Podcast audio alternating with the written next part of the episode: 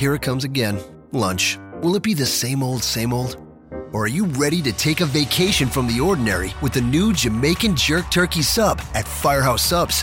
Freshly sliced smoked turkey breast, craveably sweet mustard sauce, and a hint of Caribbean seasoning. Just $5.55 for a medium. Save time. Order the new Jamaican Jerk Turkey Sub on the Firehouse Subs app. Firehouse Subs. Enjoy more subs. Save more lives. Participating locations, limited time only, plus tax prices may vary for delivery. This podcast is a member of the Voices of Wrestling podcasting network. Visit voicesofwrestling.com to hear the rest of our great podcasts, as well as show reviews, columns, opinions, and updates across the world of wrestling.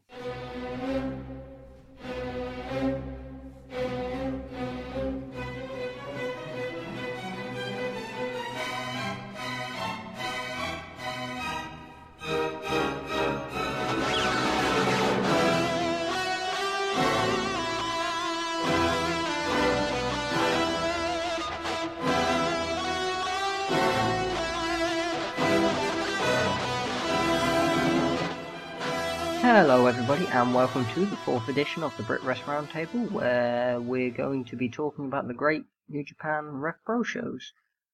Now, initially, this was meant to be both a quick turnaround reaction show, since everyone in the cast were at the shows, uh, but obviously, as time has passed since those events, um, that, my friends, is because this podcast was cursed.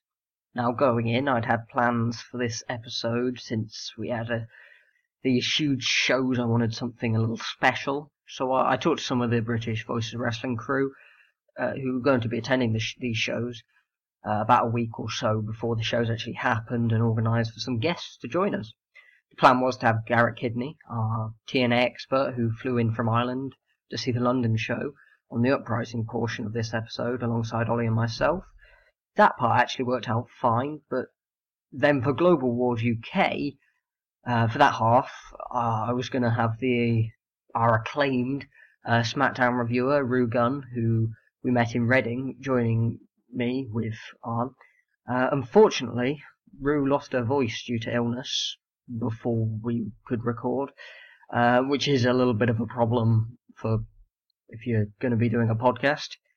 Um, so we tried waiting it out, but then Rue told us to go on without her. She wasn't getting better anytime soon, which is, you know, get well soon. Uh, I'm not sure if she's actually better yet, but whatever.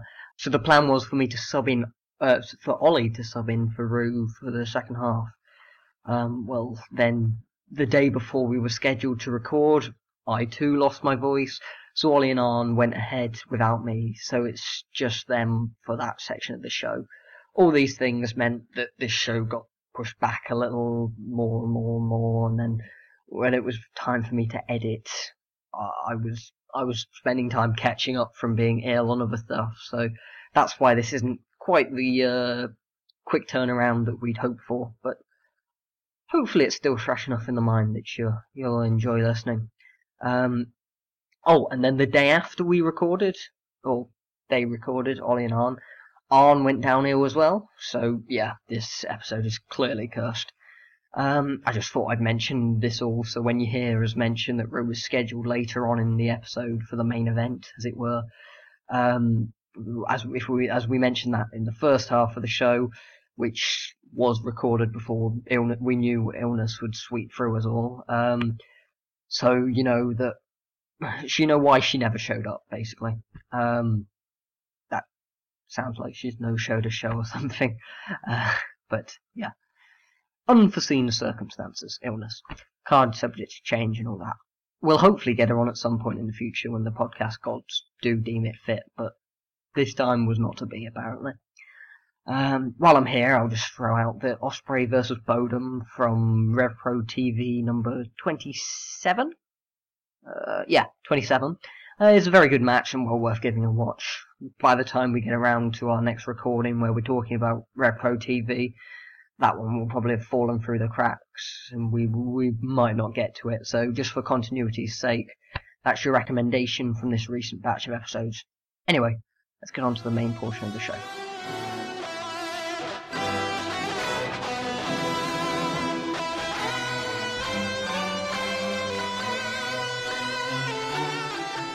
Hello everybody and welcome back from that brief interlude.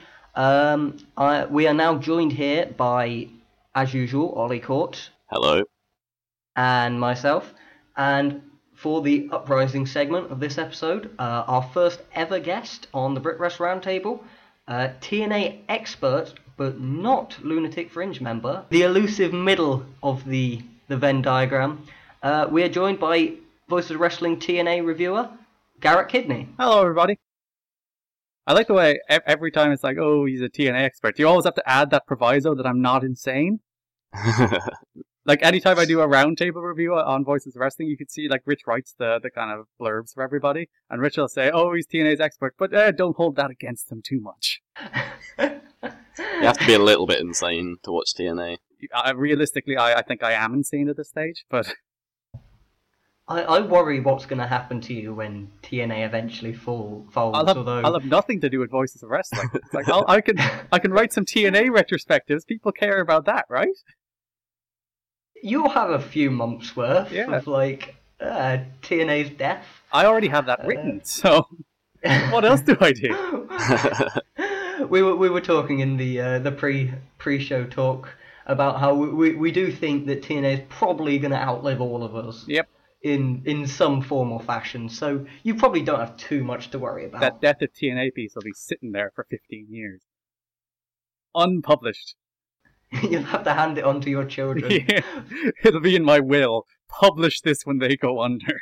Right, Right. Uh, but enough TNA talk. We are here to talk about Rev Pro and their huge uh, and, well, I think it's fair to say, fantastic shows that they uh, had over the last weekend, along with uh, the several talents from the New Japan. Um, this, the three of us were all there live uh, at Uprising, the first of the two shows, which was held in London at the York Hall. And uh, Rue and Arn will be joining us later on in the podcast to talk about Global Wars UK. Um, so yeah, if we get straight to it, um, Yeah, I like York Hall. It's a nice venue. It's in a nice area too. I like Bethnal Green. It feels fancy. I think uh, the atmosphere is pretty damn great, to be honest. Um, maybe not quite like the Electric Ballroom, but it's different. It has a different feel, almost like it's you're a cathedral of wrestling, to use a hyperbole. Um, it's got lots of good angles to watch, and it's almost like reverent of the action. And there's not really a bad seat in the house either, is there? Well, you say that. I managed to find one somewhat because I was up on the, the balcony. I know you two were down on the, the floor. I was up on the balcony, and RevPro has these um, this these stanchions, um, kind of like Lighting scaffolds, yeah. yeah, kind of like a mini version of what WWE kind of does for WrestleMania, where they put these big pillars up. The pillars themselves aren't too much of a problem because it's kind of like scaffolding, so you can kind of see through them. Um, but in the corners, they have like little uh, kind of flag sort of things uh, with the Rev Pro logo. So um, I managed to position myself so that right in if if the any of the wrestlers were standing in the ring on one of the diagonals, I had to um, kind of lean to the side a lot to uh, see around those mini flags. But yeah, for the most part, there, there's great views from everywhere, and it, it's really good for. Um, I can kind of compare it in feel to to Korakuen in the way it's it's not the biggest of arenas, but it really the sound, the way it the way um the way you get the echoes and and the sound, it Mm. really collates really well. there was a big difference between the York Hall atmosphere and the Reading atmosphere, where that was just in a sports hall, and yeah, the sound just went up and out rather than up and back in. Like the crowd felt more hot for York Hall, maybe not because they definitely were, but because the the, the reverberations just made it a lot better, a much better atmosphere. So yeah. Yeah, so we got we got two different perspectives there.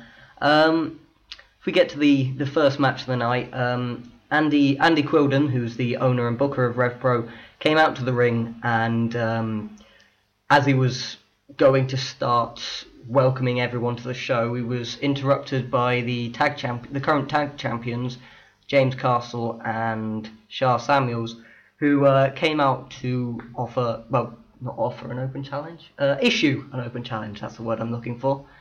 Um, which was eventually accepted by Tenkoji. Uh, although not the biggest surprise, as most of us kind of knew they'd be there as they were booked the following night, and they didn't have anything for them that night. But uh, a nice surprise nonetheless. Yeah, and they were on the meet and greet as well, so they were actually there. I thought there was no doubt that it would be Tenkoji. I'd already turned around and was like, oh yeah, we're going to see Japanese wrestlers here. I thought um, it, they were the perfect first guys to bring out, first Japanese guys, because if you bring them out later in the show, maybe their impact isn't as big because they're not as big as stars in modern New Japan. But as the first guys out, like they just scream class, they're legends, and yeah, it was perfect to get the crowd hyped up for the bigger stars coming later. Yeah, because not really going to deliver that kind of really big performance later in the show like you'd expect out of a Naito or Yeah. or a Kushida. They're kind of they are kind of the perfect opening act in that regard. hmm Especially against the Revolutionists. Yeah. I mean, you you have to be real special to uh, pull something great out of them. Sadly, that is no longer Kojima and Tenzan these days. I mean, I think Kojima's still very good. Yeah, Kojima is Um, capable, and Tenzan with the, the right opponent on the right night. But Sha Samuels and James Castle aren't that right opponent, really, are they? No, I mean I like Samuels. Um, it, it's not necessarily his ring work. I'm the, the huge fan of though. Um, he, he's very charismatic. He's great at interacting with the crowd. He's kind of got every. He's a good promo as well. But he's, he's kind of got everything apart from the in-ring work. And James Castle, he's kind of the same, but he doesn't have that charisma either.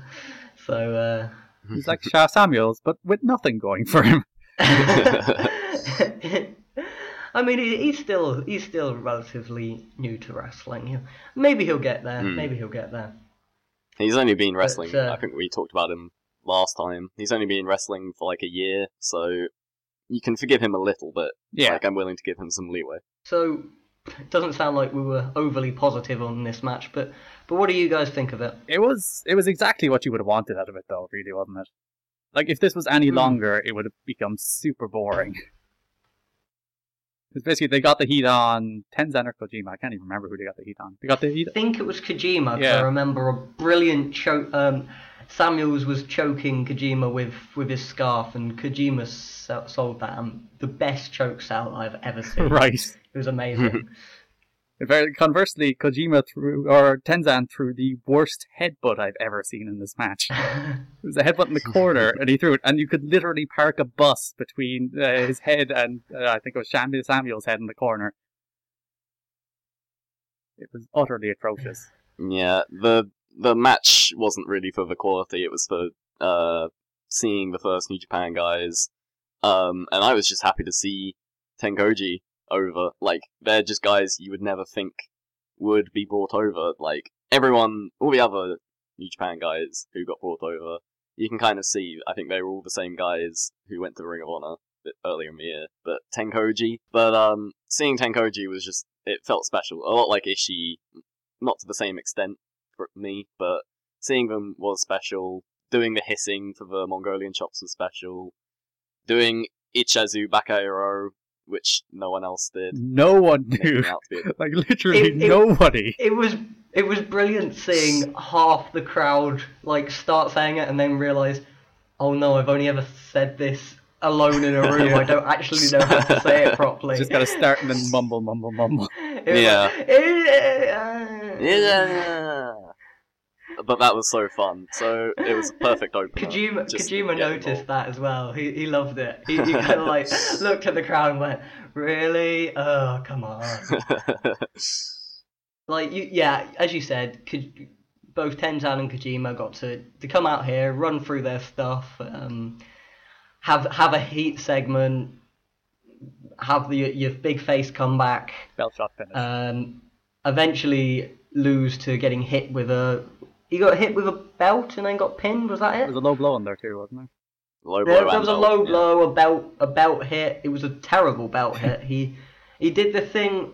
Castle did the thing where like he holds the the belt to his side and runs rather than swinging it at all. Where so it kind of just like ran into him while holding a belt. But whatever. It it was this match was never going to be a highlight of this card from a in-ring work perspective, and as you guys said, it was a fun opener. Um, just for the fact that yeah, we got to see Tenkoji. It's what it needed to be. So next up was ACH versus Martin Kirby. This was originally intended to be Chris Travis, but unfortunately had to um, well, he had to retire um, due to his um, what we assume is his stomach cancer reflaring up, but some sort of injury. Uh, we went into more detail on that in the last podcast, so we won't go into it again here. But um, yeah, what do you think of this match? ACH is great.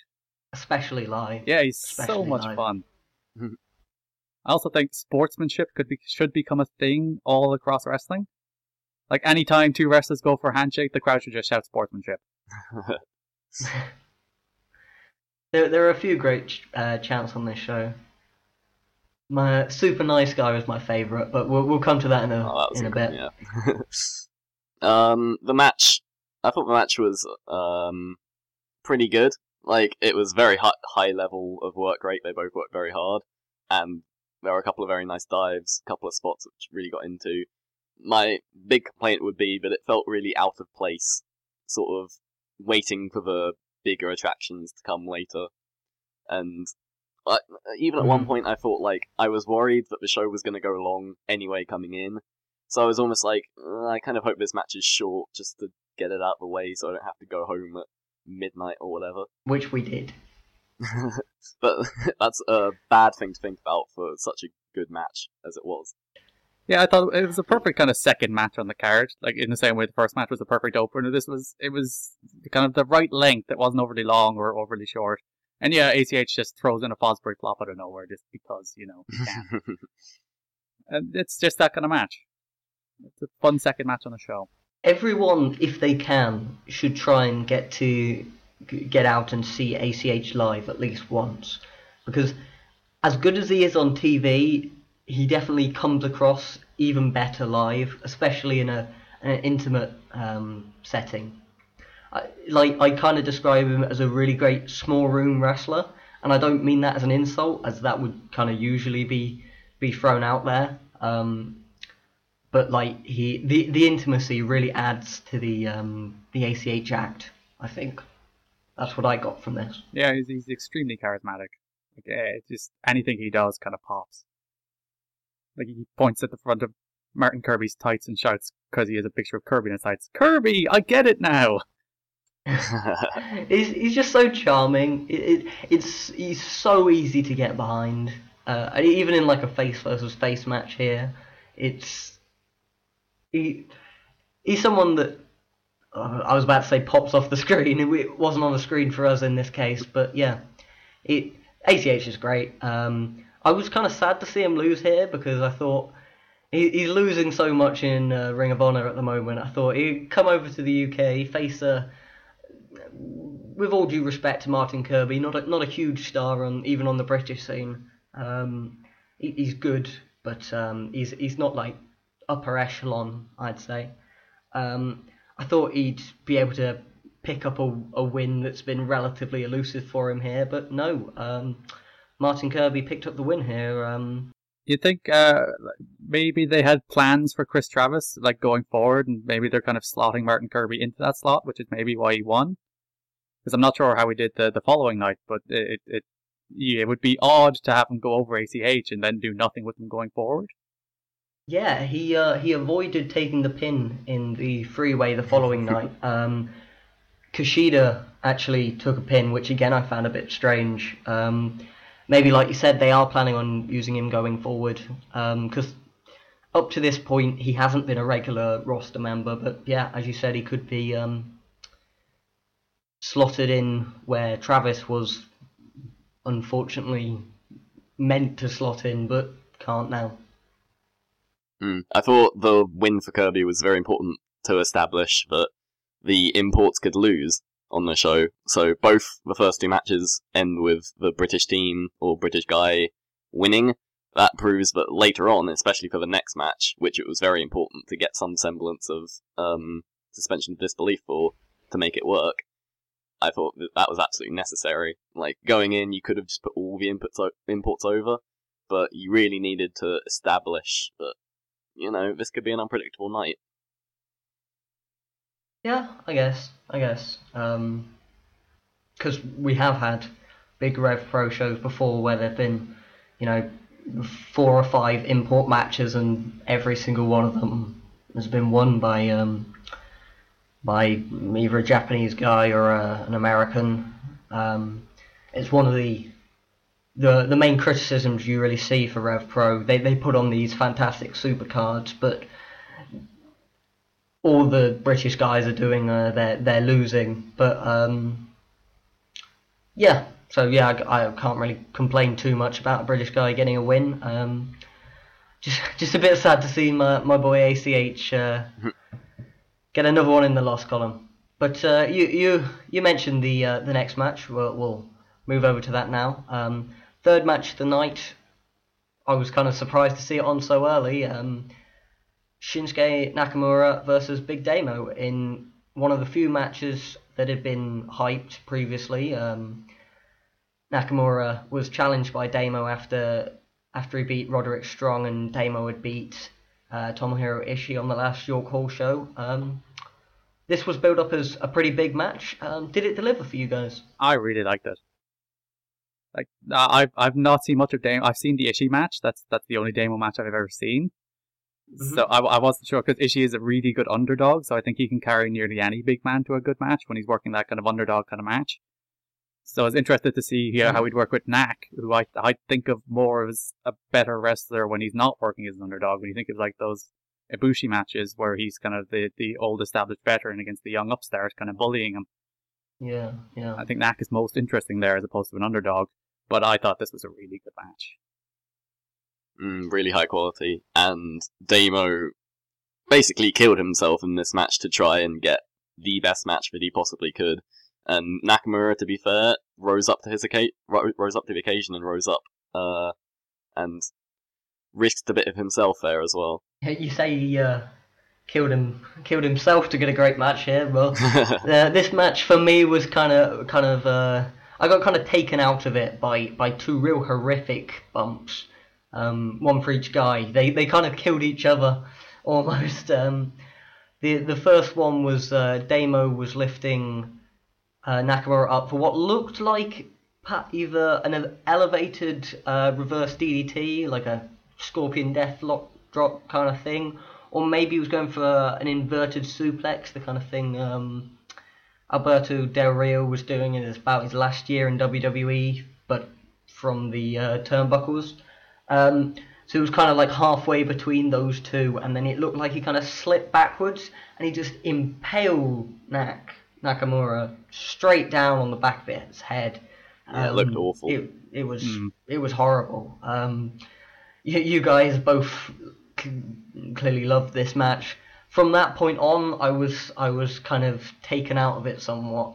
I think me being on the balcony and having like a an overhead view may have made mm. that look even worse, and maybe the reason I wasn't quite as high on this match as you guys were.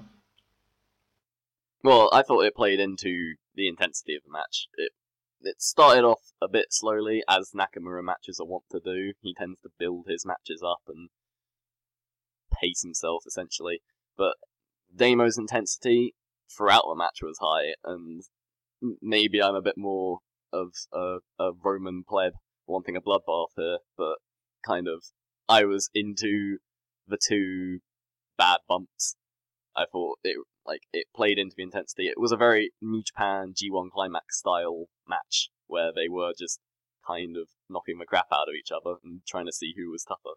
Yeah, I kind of agree because uh, as as horrible as it sounds, those two kind of terrible looking bumps kind of well, at least the first one kind of dragged me more into the match. Like in retrospect, it, it sounds horrible because it's like he could have really badly been hurt. Because it, yeah. and especially if you see it, see it back, it looks nasty, doesn't it? Mm. Especially yeah. the way Nak Nakamura reacts to it, he, he's recoiling in pain. But I, I do think it played into the intensity, and like Damo's a large man. I don't think I don't think like a video does him justice for how large he is. Because mm. I was sitting about two seats uh, next to the ramp, and just seeing seeing him walk past you, it's like, good lord, that man is hmm. gigantic and extremely hairy.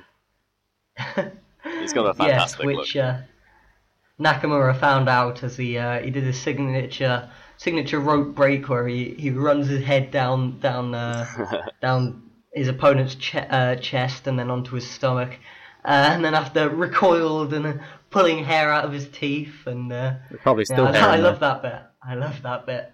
Um, uh, I mentioned um, two horrific bumps. The other one came right at the end when uh, Nakamura was making his final big comeback um, to set up the Boma Ye. Uh, he he was doing his uh, inverted um, power slam. Inverted power slam. That's what it's called. I'm not Yeah. the greatest move name guy, but um, as you said, Damo was a huge man, and Nakamura didn't seem to quite have the strength to get him over. I was amazed they even attempted this because it it just looked like an accident waiting to happen, and that's exactly what it turned out to be. Um, Damo didn't quite get all the way over. Um, his body kind of made the full rotation, but then his head clipped the ground and his body went over flat as it's supposed to on a inverted power slam and Damo's neck was kind of like in a kind of U shape or it looked like that anyway it was Hmm. it was uh, it was scary uh, definitely I'm probably not quite doing the um, the the image justice you can go on to um, if you follow Death to All Marks on Twitter, he's got gifs of both of the um, the the the the botches. I guess you could call them botches. Um, as you said, they kind of played into the story of the match in the end, but they they they're both scary. On that point, do you think Damo did that intentionally to raise the intensity? No, no, I can't because. I can't imagine Because you can't- you- you can just take- so dangerous. You can take a bump on your head. I'm no wrestler here, Yes. but it is. You can But do it in a way that looks worse than it actually is. And it was kind of the spot they built the match around as well, wasn't it? Because Nak went for that power slam once or twice as well. Yeah, yeah. I can't just- imagine this was intentional. It to me, it just looked the way, especially the way they reacted to it. It could have just been an amazing job of selling, but I'm not sure it really paid off. Um, as to my ears, at least, the crowd was kind of taken out of it a bit. I mean, you even had a, a following that you had a, a one count Bomber kick out, and there wasn't a huge pop that you'd expect with that kind of thing. I I felt from my position that that was kind of because the crowd was still, you know, genuinely genuinely worried about both men's safety. Really, I must say, I was totally into that one count kick out. Mm, Like, I, I, like it- when you're watching the G1 and you see like four of them across the whole tournament, you kind of groan when you start to see them. But then uh, I see one live and I'm like, ah! Partly because you know the match is going to end in about 10 seconds as well, so Yep, you know that that is that is everything the, that happens afterwards is significant. the trademark New Japan formula, isn't it? hmm That big kick out is immediately followed by the finish.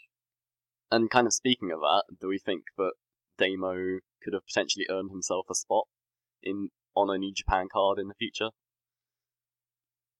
Um, well, I guess a lot of it might come down to whether that spot was intentional or not, because my my I hadn't even thought it could have been intentional, but you you guys seem to think it, it's a possibility. Um, if that wasn't intentional, Both Nakamura and Tanahashi um, were, were tweeting him afterwards and jovially, like, oh, I've still got hair stuck in my mouth or whatever. so I don't think Nakamura was pissed off or anything but he landed on his head. Yeah, and I think with the style those guys work, I, I don't think they'd necessarily hold uh, something like that against him. I don't know, like if I was if I was Gedo watching that, seeing uh, this guy, maybe it's harsh to say he's sloppy. That's the only move I've ever really seen him botch, and you know, as you guys said, it could have not been a botch. But if it was me watching that and I was a booker and seeing how he was handling my my huge stars, um, I I wouldn't say it would be a, a plus mark for him. Um, I after watching this show, I, I, I didn't. My immediate thought wasn't, oh well, Damo's definitely earned himself a spot on the New Japan roster after that match, or the match the following night against Tanahashi. Um, not the same way like I thought when I'd seen the uh, Roderick Strong matches from Ring of Honor's joint tour with New Japan. But you can see how Damo would be a wrestler more up kind of New Japan's alley than Roderick Strong would be. Yeah, Because yeah. well, New Japan Um, don't they- exactly They, do like their big men. yeah they don't exactly hold it against smaller guys, but they still do have kind of a preference for bigger guys. hmm hmm And uh, Damo is definitely a bigger guy. He is quite large. Right, so if that's all we have to say on that match, that will lead us to the fourth match of the night, which was uh, an all New Japan match. We got uh, refereed by Tiger Hattori here, um, and featured Okada and Gedo going up against Tanahashi and Liger, who perhaps surprisingly, maybe not so surprisingly given his uh, background, I thought Liger was over the weekend perhaps the most over guy on all the shows. Yeah, I was actually surprised. Tanahashi of the four seemed to be the least over of them. Or at least on, on the uprising, because Liger got a big reaction and Okada and Gedo got a big reaction. It's not like they, they didn't give Tanahashi a reaction at all, but the other two were clearly the more popular. I feel like Tanahashi hasn't gotten over in the West as much as Okada and Nakamura have. Um, I guess he's just not that like outwardly charismatic. He's he's very charismatic in like a Japanese way, if that makes any sense. And I don't think any of his Yeah. performances have been really like top shelf over here either, have they? Yeah, that's another bug. He, he's done a lot of a lot of good work, but never really um, never really looked like the star he is. It's Um, very much kind of B-show Tanahashi as opposed to kind of main event Tanahashi, Mm. He's in body conservation mode.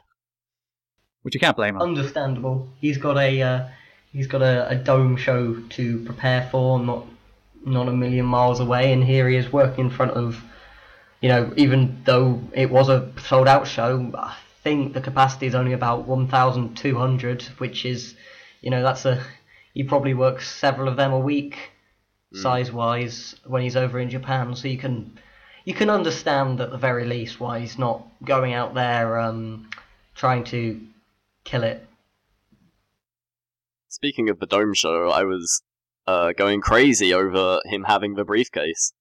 I didn't genuinely didn't think he'd bring it over. A very small detail, but uh, I appreciate it. Must be a pain going through customs. Keeps his lunch in there. the most elaborate um, kids' lunchbox ever. yeah, Batista would love it. Um, I really enjoyed this match, to be honest. Um, it, it's not like uh, something you're going to see on any match of the year polls or anything come the end of the year. It's it, it wasn't even one of the strongest work rate matches of the night, but um, just seeing these four interact, it was a lot of fun. Um, I think maybe contrary to what you'd expect, the two guys who came off looking best here were the, the two juniors, Liger and Gedo. I'd probably disagree on that one, actually, because even though their interactions were limited, the Okada Tanahashi stuff, I know it was just like preliminary stuff, but just seeing those two wrestle in front of my eyes, pretty special because you know in a few months' time they're going to be headlining the Dome. They did it this year, and like that rivalry is now like almost legendary at this stage. It's the best rivalry of our times in wrestling. So yeah, that was more special to me. Although I did enjoy seeing Gedo and Liger definitely. Yeah, Okada and Tanahashi kind of kept just a sprinkle of their kind of magic. Yeah, 'Cause just they- for they had- just teasers. Yeah, just kind of uh, run through a few of their kind of trademark sequences. Whereas it was, it was more kind of Gedo's match. Mm. Maybe I've kind of gone numb to it from seeing all the multi-mans um, with these two in, but you you got the um, your rain early rainmaker attempt, duck tun- duck under, dragon suplex attempt countered, hmm drop kick attempt, hold on to the ropes so it doesn't hit it, and then it was that was almost it you saw from these two.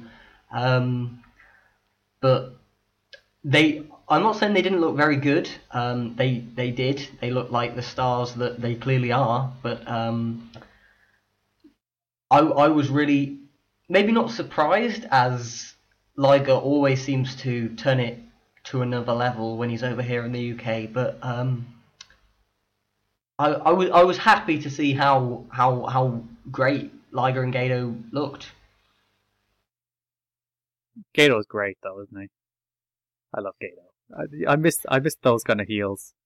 Hundred percent. Um, his crowd interaction, his crowd interaction, like his English clearly, it's not perfect, but you couldn't tell it from uh, from this. He, he was um, he was interacting with with the crowd better than most of the native English speakers were on this show. hmm And that's the sort of stuff you appreciate when you're in there live watching it, as opposed to just on TV. He's kind of the perfect slime ball heel. Old, grizzled veteran, doesn't care anymore. And although Liger, Liger desperately didn't want to shake his hand either. No. I love that spot. I love that spot. yeah, that was amazing. He just has faith in us. He, he his, his faith in us let him down. We encouraged him to get his eyes poked. We should probably explain what that um, that spot actually was. Uh, basically, uh, Gedo asked for a handshake, and Liger was extraordinarily reluctant. Wisely so. yeah, Gedo reassured us that he was a super nice guy. And the crowd completely took to that. yeah, he, he was very convincing. Uh, we we had um, a huge super nice guy chant uh, at, at that show, and then as he was as Gedo was making his entrance the next night over in Reading, uh, that chant resurfaced. So uh, You should have, yeah, that's that's the way to get over. you should adopt it as his nickname. Super nice guy, get over. Maybe he'll poke you in the eye. It probably doesn't sound as great uh, No. us just talking about it. Maybe it doesn't quite come across, but uh, if you if you see the VOD, it's uh, it was great. It was just Gedo's just fun to watch. hmm And He was when the star of a match.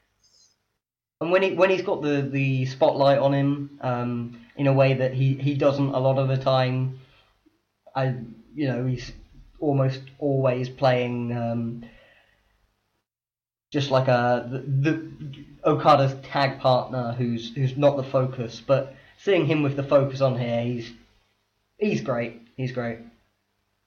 And it's just super cool seeing Okada, Tanahashi, and Liger in the same match. Just staring into the ring, and those three are right in front of your eyes. It's you can't even believe it. Uh, I'm, I'm not sure if you guys noticed this, but as um, as Okada was, uh, sorry, Tanahashi was making his way into the ring, Okada just refused to look at him. I thought that little touch was just, Hmm. just lovely. He like, um, he was looking everywhere apart from where Tanahashi was. And The New Japan guys tend to be able to do that stuff better than just about anyone else, just the little touches that make character interactions so much more interesting. Like, it's not overt, Yeah, but it's they there. never they never they never stop working. You know, like a lot of the a lot of guys when they're standing in the ring waiting for their opponents to come to the ring, they kind of just stand there. But Okada's clearly still, you know, he's still working, and you know, it, as you said, it's those little things that really, really add to, well, this upcoming dome match, I guess. And even just the Hmm. way Okada carries himself, he just has, has kind of an inherent swagger about him. He just seems so cool all the time. So yeah, uh, Tanahashi eventually picked up the win here, if I'm remembering correctly. Yep. Is that right? High five Yeah. Gedo, wasn't it? Yeah. Um, Yep. Okada had the advantage over Liger for much of the match, but um, it eventually ended up with Tanahashi and Gedo in the ring together. And uh, although Gedo fought van- valiant, valiantly, um, he uh, well, if uh, you count low blows and uh, eye pokes as valiant, then uh, yeah, he fought valiantly. Um, but eventually, as you kind of expect, uh, fell fell to the high fly flow. And that was the last match for intermission, right? It was interesting that uh, Nakamura, Okada, and Tanahashi all went on before inter- intermission. It was it was kind of structured as kind of two mini two mini cards. Like the first four matches and the, the last four matches could almost act as two kind of mini format shows of their own. Yeah.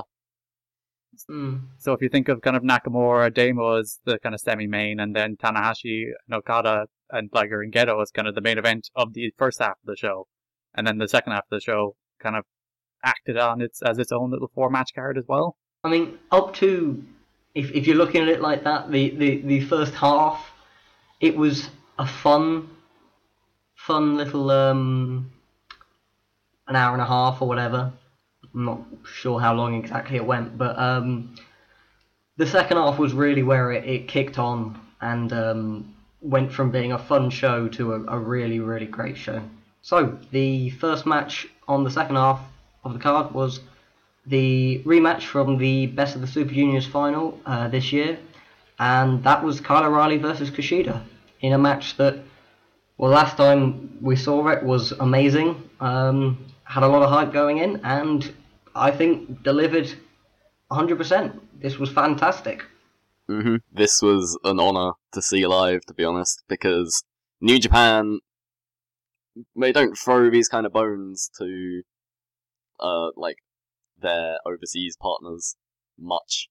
So to get such a big rematch, like it main evented one of their tours, one of their tournaments, uh, to get a rematch, that's big. And you feel like with the result, it went O'Reilly's way.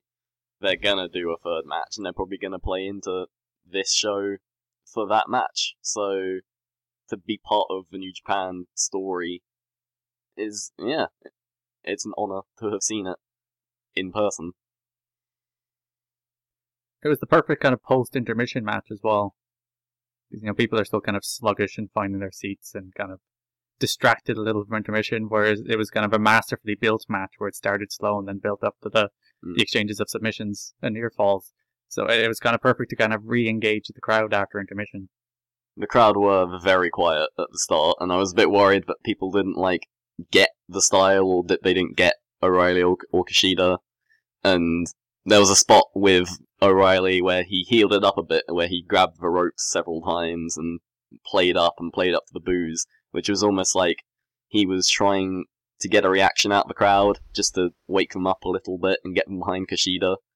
Um, but yeah, I think especially towards the end, the crowd really, really got into this, and it was more like a quiet, intense, almost Japanese style into it, rather than American just chanting random shit and see what sticks.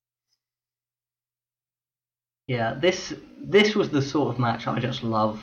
Um, it it's it's a very technical technical style of match. Um, a lot of mat work, a lot of limb targeting, a lot of flowing counters, and this was all just so smooth. Um, I know a lot of people enjoy um, the the work Thatcher and Busick and Gulak are doing.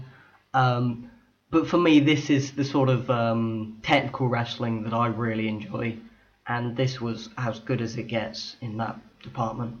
Where the the likes of Thatcher leave me kind of cold is that that they're they do all kind of the groundwork, but it never really builds to anything. Whereas if you watch Kyle O'Reilly and Kushida, you, that match was masterfully structured to start slow and then build up to the, the big Mhm. kind of submission exchanges right at the end. Of the exchanges. The exchanges. Just, wow. they were eye popping. Um, like, the entire last five minutes of the match, it could have gone either way and it could have ended at any moment. And I love that in wrestling when it feels like a contest and not just a dance. When it feels like anyone could win at any moment. Obviously, not at the start of the match because you've got to build up to that kind of point. But they nailed, like you say, they nailed the build of this one to make those last few minutes so exciting, and Kushida's great at that, at making making you think he's always going to get out of it because he just seems so resilient, and he he always comes across like he's going to escape. So it was almost like a shock when O'Reilly finally managed to just lock in a submission and keep him there until he passed out. Makes me all the more mad they took the junior title off of him. Yeah. Anyway, Mm. Um, these two, their chemistry together is just so good. This was the definition of a must-see match. You you have to go out of your way to see this. This is going to turn up in match of the year polls. It, it's firmly embedded in my top ten so far, and it's going to have to be a, a hell of an end of the year for it not to get my uh, a vote in my my uh, ballot for the Voice of Wrestling Match of the Year poll. Um, was it as good as the Best of the Super Juniors final? For me, not quite. I'm not sure what you guys think. Yeah, I wouldn't say it. I'd say it was literally a hair below. It was just as I would give them both four and a half. Um, but I would give, I would give the Super Juniors a slight edge just because of the occasion. It went a bit longer. Um, I have issues with that match, especially the spot calling, which made would make John Cena blush. But, um, yeah. I mean, Kushida was concussed. you can, they, they, they had a bit of an excuse there. Yeah, I even with that said, I think just the occasion of the Super Juniors slightly put it over the top. But this was a big occasion as well, especially if you're a British wrestling fan. Just seeing a match like this that would be it is important to New Japan. It's a protected match. I mean, they're not just going to throw this out all the time.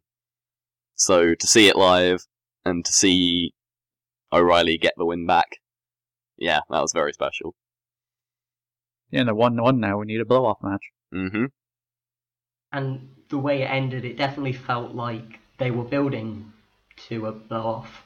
Kushida, mm, he rolled back into the win because uh, O'Reilly eventually picked up the win with his guillotine um, guillotine choke. So yeah, um, O'Reilly eventually picks up the win uh, as Kushida passes out and uh, the ref calls for the bell, and then O'Reilly's lets go. Kushida, you know, after a while, com- comes back to, gets up and has a go- bit of a go at the referee, saying, "I never tapped out. I never tapped out." Um, then you got a, you know, O'Reilly saying, "Right, that's me beating you. You beating me. It's we're gonna do this again one time." and man, I'm looking forward to that third encounter because this was this was great. This was great. Um, Match of the night. match of the weekend for me. I prefer Oh, the main yeah. event. Okay, we'll Yeah. get to that. Very different style of match to the main event. yeah, Um, hugely different. Yeah, um, main event was a lot more spotty, um, but also I I could see the argument that it was more exciting. Um, but both matches were tremendous. Um, in terms of a comparison to the the best of the Super Juniors final that these two had, this was definitely felt wrestled more like a, a mid card match. The um, the Super Juniors final was, you know, it, it definitely felt like a main event. It was wrestled like a main event. Um, while this, it was, um, they they made it easier to follow, if that makes sense. yeah. They were, the the Super Juniors main event. They were very much going for that kind of big epic feel, whereas this one felt more like kind of a, a more intimate con- contest between the two, as opposed to like this big epic tournament main event. But that said, you have to see this match. It's probably going to end up on New Japan World maybe a month or so from now if the um, the Ring of Honor shows or anything to go by. Um, and if that does happen, you need to watch this because this was just special. If you can't wait, it's up on um, Rev Pro on Demand, uh, rpwondemand.com right now. You can purchase it. The whole show's uh, I think it's thirteen dollars, twelve dollars. It's nine pound. I I don't quite know the conversion, but yeah, this this was special. Um, not quite what I'd say is the best match I've ever seen live, but it's definitely number two, just behind Ospreay Styles. Right. Um, so moving on, uh, we talked about how um, this uh, Kushida O'Reilly they wrestled it as a way that it was possible to follow, but at the same time, anytime you're following a match that good, you're you're gonna have um, quite the challenge. Um, and that challenge was for Mark Haskins going against Los Ingobernables. Uh, I probably botched that completely, but uh, Tetsuya Naito. See, I totally avoid saying it. That's the way to avoid being embarrassed. El Ingobernable, I- Tetsuya Naito. Look who's showing off. Uh, this guy. I'm the only person who can say it, and I'll wear that with pride. It's probably not even that hard to say. It's just most people on Voices of Wrestling can't pronounce anything. I did German in school. I have an excuse. As, as did I. As did I. If it was German, I'd be able to pronounce it. I'm not sure I would be able to, but I, I, I, I'd say I could pronounce it. Maybe. Just don't ask me to. But getting back to Haskins Naito, Naito was full on, full on heel here. He, he had the suit, he had the mask, and I just love this. hmm Loved it. I mean, I love the gimmick. I love the mask. I love the attitude. Yeah, I could I could just go on about the things that I love about um the new Naito. Second, standing atop the stage. Oh, it's just amazing. And seeing people who didn't like realize what was going on, kind of try and figure it out. That was good as well. It was a perfect way to kind of blow off the Kushida O'Reilly match and cool down and focus energy onto this just despicable character. Because the people wanted to cheer Naito, didn't they? And he made sure they didn't. Yeah, yeah.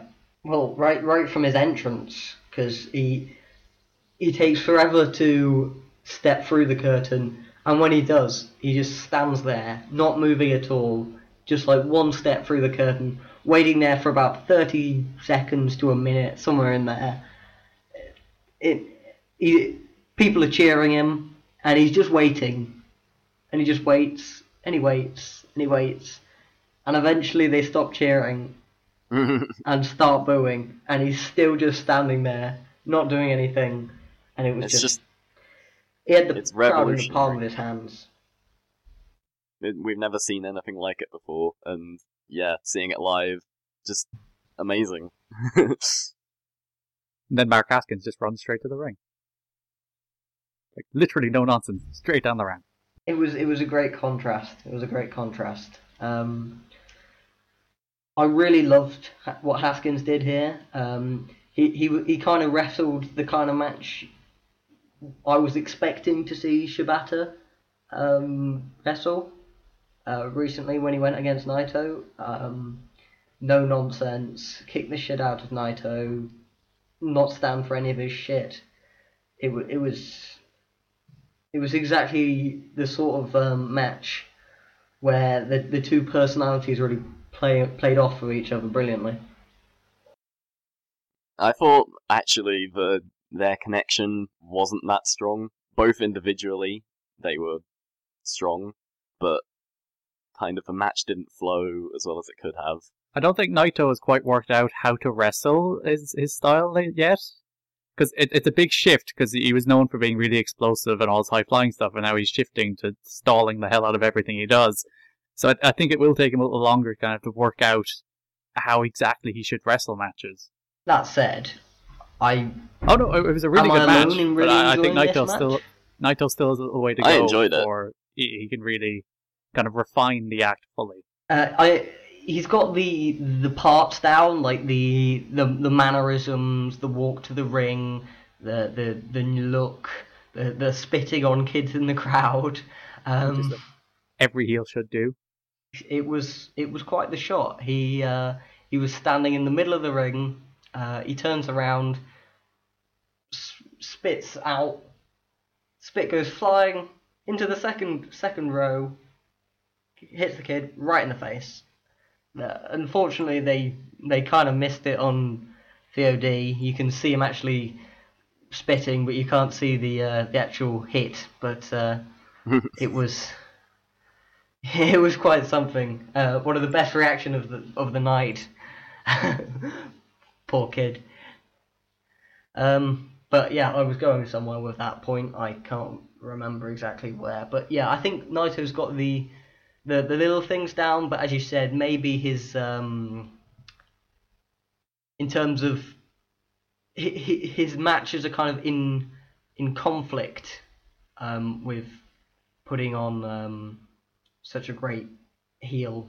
Um, his heel mannerisms. Um, you know, he's previously been so well known for having such great flowing matches, and then it's almost in direct conflict with what he's trying to do now.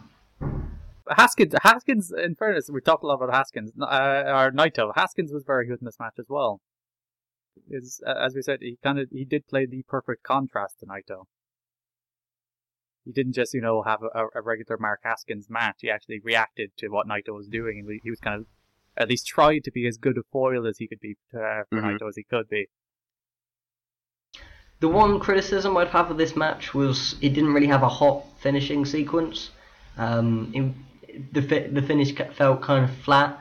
You know, it'd been a, a very back and forth match throughout, but then at one point Naito just got got took the advantage and then hit the uh, the Destino, and that was mm-hmm. it done. Um, I was wondering whether that was kind of like a. I'm not sure if you got this same feel, but it, maybe it was kind of intentional in that it kind of fits into Naito's new character to have like a, a cold finish to his matches when he's winning. Because I remember his G1 matches were kind of like that as well, weren't they? Especially like the Tanahashi match, where he did literally just hit his finish and he won. There wasn't really much build to it. He just kind of he just won. It, yeah, maybe yeah, it might it be kind of a be, thing he's going for. Yeah, it could be a meta thing. I will say that um, the Destino is spectacular. Like as you say, when he first hit it on Tanahashi, I think they kind of botched it and it didn't look very good.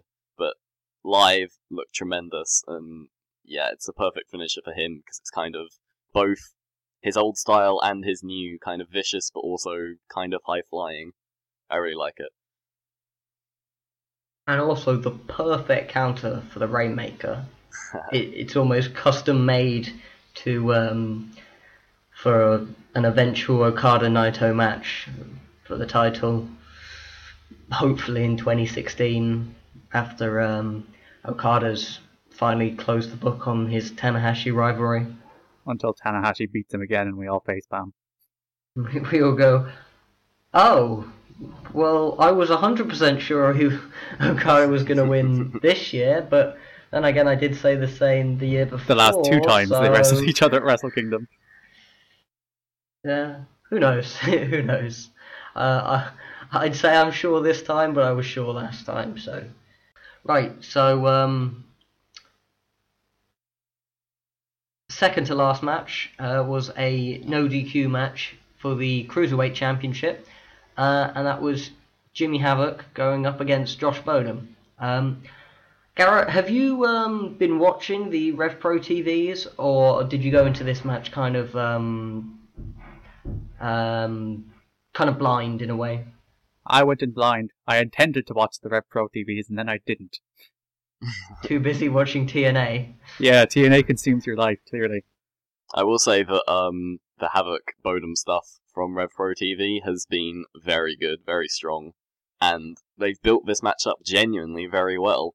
It's kind, it's been their main storyline on that show, and uh, Havoc is excellent. He's got his character down to a T. He lives the gimmick.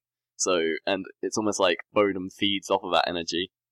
Bodom has really been helped by this one. He's found himself a little bit by being able to work an extended program with a veteran like Havoc who's so sure of himself. It was easily the most heated match on the show as well. Like in terms of like organic heat, people like this is the only match they really cared about going in, as opposed to you know just wanting to see one of the big Japanese names. Mm-hmm. It was while a lot of the other matches felt like a, a, a grand spectacle. This this one was like um, well, it really it really benefited from the build it had had on TV, and clearly enough of the crowd had seen the uh, the YouTube show that they were invested in it. And you only really need like ten percent of a, a crowd to to know the storyline going in and to be really invested in it, and then that energy will kind of spread out through everyone there. And uh, I think that's what happened here. That said, I wasn't entirely enamored with this match. Um, no, I had well, fairly high expectations going in, but it kind of just ended up being, you know your standard plunder match. Yeah. Yeah, that's the thing with, with these kind of matches. They're, they're, they're either kind of the kind of heated, bitter brawls, which you'd prefer to see, or it's just guys hitting each other with stuff, which too many matches fall into the trap of. And this was a little more of the latter than the former. Yeah, there was no story in this match, which was disappointing since the whole build was story, and I was expecting maybe a few more spots that called back to it, or kind of a build to the match, but instead it was just kind of garbage. Um, my review of 90% is everyone was standing up for the entire match, and I did not see most of it. Especially when they went into the bar. when the, yeah, no one saw that apart from like five people and the people on demand. But yeah, even when they were back in the ring, I could barely see because everyone was standing up. So I needed a sit-down gun, evidently. That would be nice to have at wrestling shows, wouldn't it? Just shoot people to make them sit down. I mean, I, I saw just a little bit of. I think it was Havoc who went through the TV. This is how unsure I am of a match. I'm not really any good position to judge the match because I saw very little of it. But from what I did, it was kind of just hitting each other with items, and then Revolutionists came out and hit a very disappointing end, just a spine buster into the thumbtacks, which I didn't see the thumbtacks. and yeah, that was it. And I don't know if they're going to continue this or if that is the end. That's a very disappointing end. I assumed that they were kind of setting up uh, Havoc coming back with partners to take down the Revolutionists. That's kind of what it felt like, but Havoc doesn't really work with people. the build for this match had kind of felt like this was going to be a big definitive chapter and have such a deflating finish really Especially in the semi-main event as well. yeah like Because like there's was- a huge vote of confidence in them to, to go semi-main on a show with uh, uh, Nakamura and Okada and Tanahashi. wh- when Bodom was coming out uh, I, I was sat next to uh, Arn and uh, I turned to him and said yeah I said that above Okada and Tanahashi it's and Nakamura yeah it it's it was quite the vote of confidence and I'm not sure it really delivered the way the build had set it up to. Um, as a as a garbage brawl, it was a good one, but yeah, it was that's fine. all it was. You know, it was a good plunder match. It was fine, but uh, I'm not really going to remember it. And you've seen a a million of them from at this stage as well. Yeah, It's like every Abyss match, basically. Basically, and you've probably seen a lot of them. As you said, it could set up a, a further match down the line with um, maybe a three on three match um, with Havoc finding two partners, but I don't know. It, it's kind of taken the steam out of the rivalry for me. Yeah. Like, after so many fuck finishes earlier, I kind of wanted a definitive finish here. Even if it was Bodom going over Havoc clean, I wouldn't have minded. I, That basically sums up the whole match. yeah. Yeah, you know. Thankfully, um, the show really bounced back with the main event, which was um, the British Heavyweight Championship match. Uh, champion AJ Styles going up against uh, probably the two currently most well-known uh, British scene wrestlers, if you're not counting Sabre Jr., which you probably shouldn't at that, this point because he wrestles way more in Japan and USA um, Will Ospreay and Marty Scurll. And this was a fantastic match. Um, we all knew going in that AJ Styles is good at three ways. Um, probably you more than most, Garrett. But um, He was the shining light in years of watching TNA. this the soul redeeming quality. this was uh, this was tremendous. Um, it started off. Um, it it's there. If I could speak properly, um, it didn't start too promisingly. Um, it kind of fell into the two guys in the ring, one guy overselling on the outside, waiting for his turn to get back into the ring. But about five or six minutes in, it really kicked it up a gear, and from there was just fantastic all the way through. Yeah, when AJ Styles, who is like arguably the best wrestler on planet Earth, when he's the third most impressive person in a match through no fault of his own, you know you have a really good match on your hands. Because Ospreay and Scurll were absolutely tremendous here, and obviously Styles is as great as he always is. Yeah, just a crazy match from start to finish, really. Um, it felt much more like a dance than the Kushida O'Reilly match, which felt like a battle, like a back and forth battle. This felt like it felt choreographed, definitely, but I'm not gonna mark it down for that because it was legitimately awesome just seeing these guys all in a ring together doing what they do best, which is crazy stunts and great, intriguing wrestling that you just want to see more and more of and jump up and down for. Scurll really impressed me in this match actually, because I haven't seen much of Scurll in the last couple of years. Because the last Rev Pro show I went to was the Uprising match where he made evented against Tanahashi, in what was a good match, but it wasn't you know anything worth going out of hmm. your way to see. But Scurll seemed like the, the complete package in this match. He's kind of He's- the glue that held it together. He's come on a lot since then, like getting the character, the villain character down, getting his mannerisms down, really becoming, like, I say, a complete package, as well as being a good wrestler, which he's even improved on that. I'd say now he's a great wrestler, and is so much more confident to the point where he can just stand shoulder to shoulder with AJ Styles and not look at all out of place. I think the easy comparison here is um, the the Unbreakable three-way with um, Styles, Daniels, and Joe. Um, but it, it, it did feel kind of in the same vein as that match. It was that good. Um, Styles is clearly very good at planning out matches. I think that's probably one of his greatest strengths. Um, but as you said, he wasn't like head and shoulders above uh, Ospreay or Scurll here. As you said, I probably think he he may have looked the worst, or it's probably better to say he looked the least best here, because Ospreay and Scurll, some of the some of the sequences these two guys had together, or or even all three of them having a sequence together, they were just jaw dropping. Um, if you, if you loved the the Unbreakable Three-Way, which most people did, you will love this match. Yeah, particularly that sequence that ended in the Pele, the sequence of strikes. Oh yeah, just all the Just- kicks. Yeah, mind blowing. And then when uh, Ospreay just ran wild with the dive over the ring post, the, the Sami Zayn through the turnbuckle wow. DDT and the Red Arrow. It's just like that. That's actually my uh, my only negative on that match is I think it peaked after that Ospreay flurry. The That finish was, really good, but when Ospreay just ran wild, you know that was the moment where, where I don't even when he eventually wins the belt, which you assume he will. I don't think it'll quite capture that same kind of pure magic when he ran wild there. I mean, he he I just think- he defied logic in that sequence, diving over the the the ring post, and then just two seconds later he's on the other side.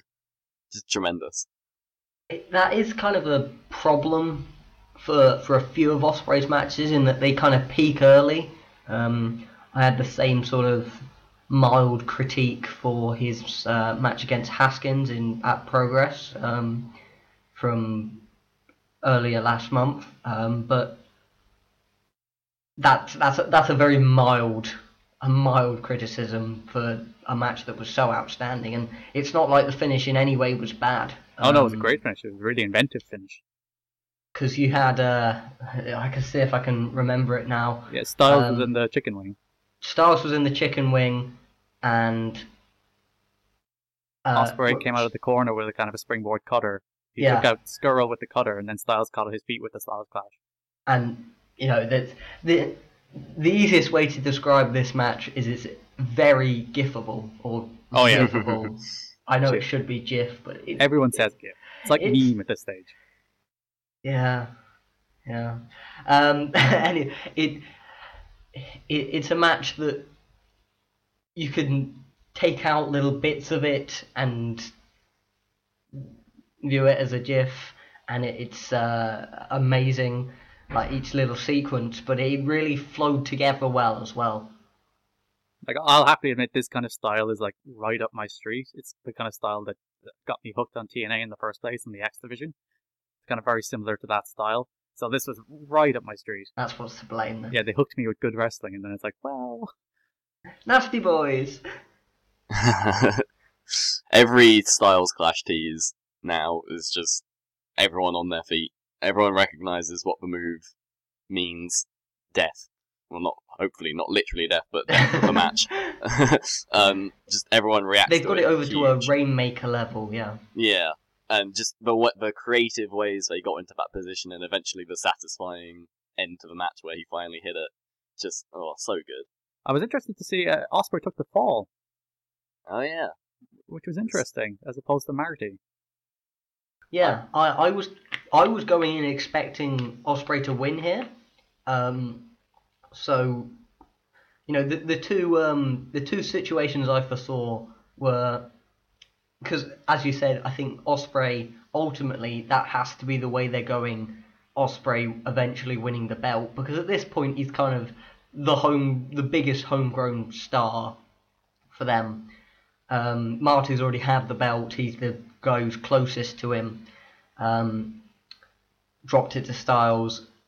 I was expecting here Ospreay to pin Scurll, and then you know that's their way of getting round not having um, Styles drop a fall. Um, but no, um, Ospreay took the Styles Clash and ate a pin in the center of the ring. One, two, three. I was thinking if that was going to happen, then it would have happened to Marty, and then you could have had a, a one-on-one between Styles and Ospreay, and then I'm not. I, I- I'd say logically you might have Ospreay beat Styles one-on-one. That would be the story they'd want to tell, I but I'm not sure if they can have that happen. I think now, now that Styles has won this three-way, you have to have him lose the singles match to lose the belt now, which could be in a while. Um, I think they'll have to coordinate that with New Japan somehow, so that he's not in a position where he can't lose. Like maybe they take him out of. Japan. He's obviously a full time member of the New Japan roster now, but if he's not in title contention at that particular point where he loses the belt, I think it would be okay. But I don't think you can just do another triple threat. You kind of had the conditions to take the title off him now. You didn't.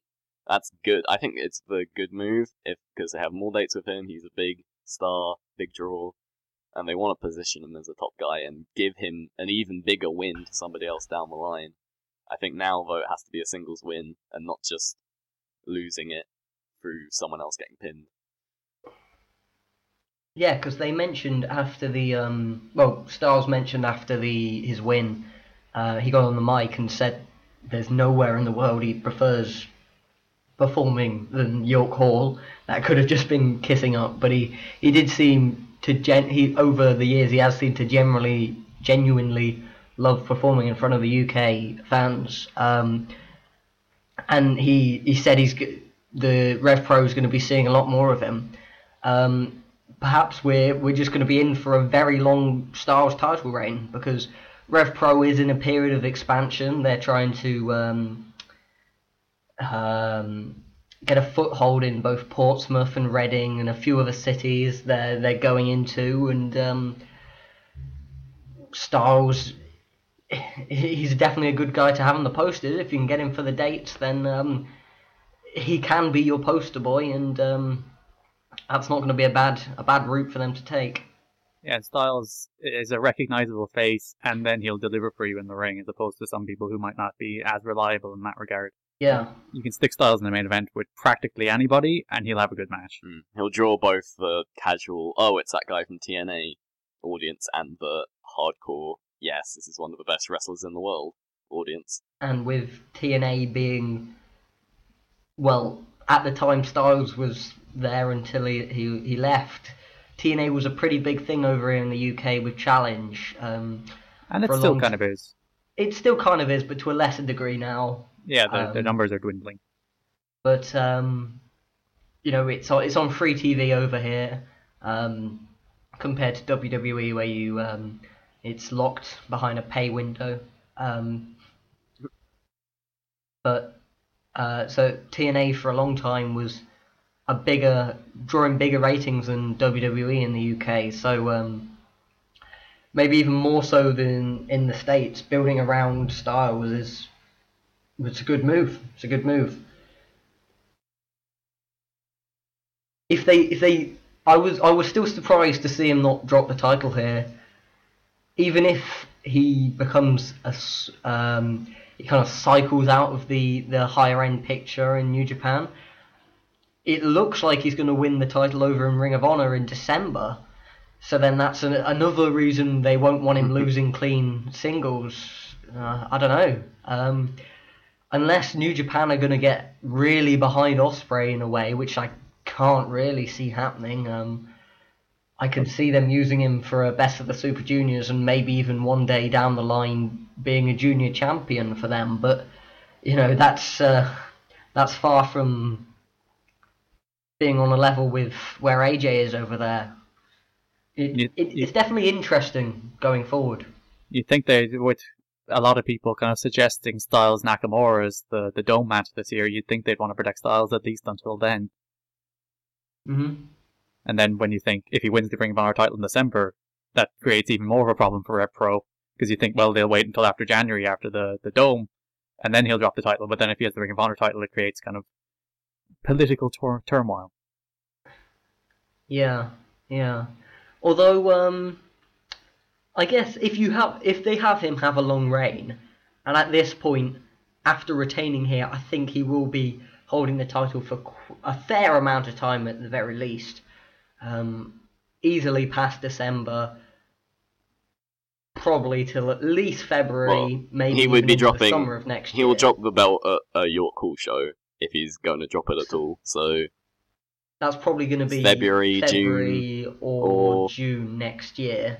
Yeah, or even you know a whole year from now who knows? Um, but by that time maybe enough time would have passed that they could do another three-way but it it wouldn't feel as as natural as it did here. They kind of um they did a good job of setting up the Ospreay Scurll Styles three-way in in a way that felt organic and didn't feel like just a, a clear way to go well this is how we get the belt off Styles which obviously it didn't end up happening um, as Styles kept the belt but um, it could it could feel very um, telegraphed if they do put him in another three-way in main event um, as a way to get the belt off him without taking a pin. But yeah, um, this was a tremendous match, as we've mentioned.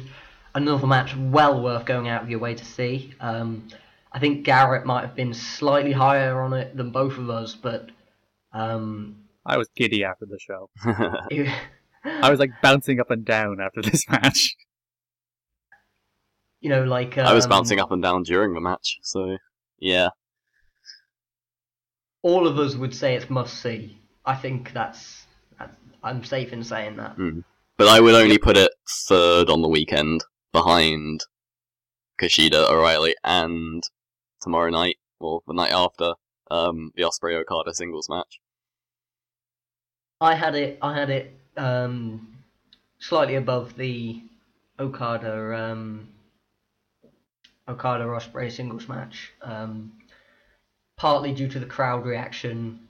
The, as we mentioned, the York Hall show really it had more of a buzz than the the Reading show the following night. Not that the Reading show had a bad crowd, but um, yeah, we all love this match. Um, this is a show with two must see matches. It it's well worth going out of your way to see. hmm Def- easy- easiest recommendation since Wrestle Kingdom for me. Even if you have to pay for the on demand, you you won't regret it. Just just for those two matches, not to mention like Naito's performance or, or Nakamura and Damo, or even just seeing H- ACH be super charismatic. Just for the main event and uh, O'Reilly Kushida, it's more than worth the money. Yep. Um, thanks for listening so far. We'll see you on the other side with uh, where I'll be joined by Rue Gunn, uh, Voice of Wrestling SmackDown reviewer, and regular co-host Arnold Furious. Hello, and welcome to the Global Wars UK section of uh, of this podcast. Um, Rob is ill, um, but originally it was supposed to be Rob, uh, myself. I'm Arnold Furious. Hello, and Rue Gunn. Uh, but Rue's also ill. Um, so with me is Ollie Court. Hello. Uh, terrible luck to have so many people ill. Seems like a lot of people are ill now that we're into the winter months, but I'm still here, still selling real fake doors, and yeah, I think we should get into it straight into the. Yeah, let's, The let's have a talk. chat about uh, about Global Wars. Um, the building, uh, I think, is the first thing we should talk about. The Rivermead Leisure Centre in sunny Reading. hmm Um, how was it for you? Well, uh, obviously not the same kind of atmosphere as the York Hall, which was uh, a, like very good for wrestling. I think this was basically just a sports hall, kind of reminiscent to the sort of places they go to on like Road to New Japan shows. If you've seen Yeah, them yeah. with the basketball hoops, I don't think there are any basketball hoops on. I didn't see VOD, any. I, but- I should have been. Uh, I should have been looking around for them. But uh, yeah, it was a very big square building. It was uh, not designed by an architecture, more an accountant. I would have said it's just a big, big square box, and the, the noise Mm. just kind of disappeared up into the ceiling and stayed there. So that was a little disappointing. Not the same kind of atmosphere as Friday, and perhaps I think you had a lot of the same crowd as well. I mean, uh, when uh, Andy Quildan was announcing it at the start, he said who was in uh, London yesterday, and everyone's like, "Eh!" so um, I think, uh, yeah, we had a lot of the same crowd, and I don't know about anyone Yeah. else, but I was feeling pretty tired by the time we were kind of heading towards like sort of Tanahashi kind of time Yeah. of night, you know, sort of. in it was certainly the. B show, the B show of the two shows. Yeah, it was a pretty good card though. Um, Oh yeah, we started out with uh, Naito versus Kushida versus Martin Kirby. Which, pretty uh, interesting matchup. Um, Decent opener. I thought Kirby did very well. Um, I don't know what they uh, rated his um, performance like on, on the first night, but I thought he did well there. But uh, especially the the stuff with Kushida, I thought was very good. yeah, Kirby acquitted, acquitted himself very well over the weekend, and I'm pretty happy for him that he managed to escape the weekend without taking a pinfall, which was a bit surprising. Um, but yeah, he hung with the New Japan guys very well, and Kushida and Naito, they were maybe not as on it as Friday, but they were certainly doing some good stuff. Uh, Naito came out wearing his his B show clothes without the suit, without the mask, but just Yeah, I booed him immediately for that. It's like, like lack of effort in the costume. That's just like another level of his trolling gimmick now. Yeah, is it is that just part of the gimmick that you can't bother to do the gimmick? It's it's layers. and he was doing the whole shtick with wanting people to let him into the ring and then not taking it. Just very good stuff, very enjoyable. And Kushida as well. I thought he did well in this match. He worked uh, quite a lot with Naito, and that was good to see since it was heavyweight versus junior, which you don't really see in the main New Japan shows very much. So it was a bit special to see that. I think every time we do one of these, I kind of campaign for Kushida to be included in the uh, in the G one. I don't see why he's not. Um, I Yeah. think he did really well. Um, he'd certainly be better off than um, like you know Gallows to name one. Um, yeah, it was, a, it was an interesting opener because uh, it's like right from the start you had uh, you had Naito and Kushida out there, so it was um, it's just been such a star-studded weekend from Rev Pro that they can just kind of throw those guys out first, and you know Hmm. the guys who have headline shows for New Japan. It's uh, it's impressive stuff. Yeah, the match itself, um, not too much to talk about. Um, No, there was They a lot didn't of work the normal sort of three-way stuff, but it kind of worked better than normal because uh, Naito was the one doing the stalling and kind of staying out of Yeah. the ring. Uh, so which, it fit fit into his character. yeah, so it fit the gimmick and it kind of fit into the, the three-way dance match. I thought that worked out pretty well. Um, I think Kushida took it a little bit easy compared to the night before, um, but then he had an exceptional match the night before. I don't know Mhm. if um, uh, what consensus of opinion was from from you guys on the other part of the podcast, but I certainly had that as match of the weekend. Yeah, we had it as match of the weekend as well. Just tremendous stuff from Kushida, so you can forgive him for taking the first match on the B show a little bit easier. Um, I was a little surprised that he took the pinfall as well. I thought for definite that Martin Kirby was be taking it, but um, He's taken a lot of And he- pins recently. Yeah, he. And uh, well, there was a submission, wasn't it, on uh, Uprising? yeah. So he, I think he took four like four straight decision, four straight decisions in the last two weeks. A rough Yeah, ride back for at- Yeah. Um, but Naito picks up the win, as was probably expected, so he goes two and two for the weekend. Um, and it was just tremendous to see his gimmick again. Like, I'm all over it. I'm all in on it. I love it. Um, it doesn't, it isn't conducive to having amazing, like, five star matches, but just for where he is on the card, it works perfectly.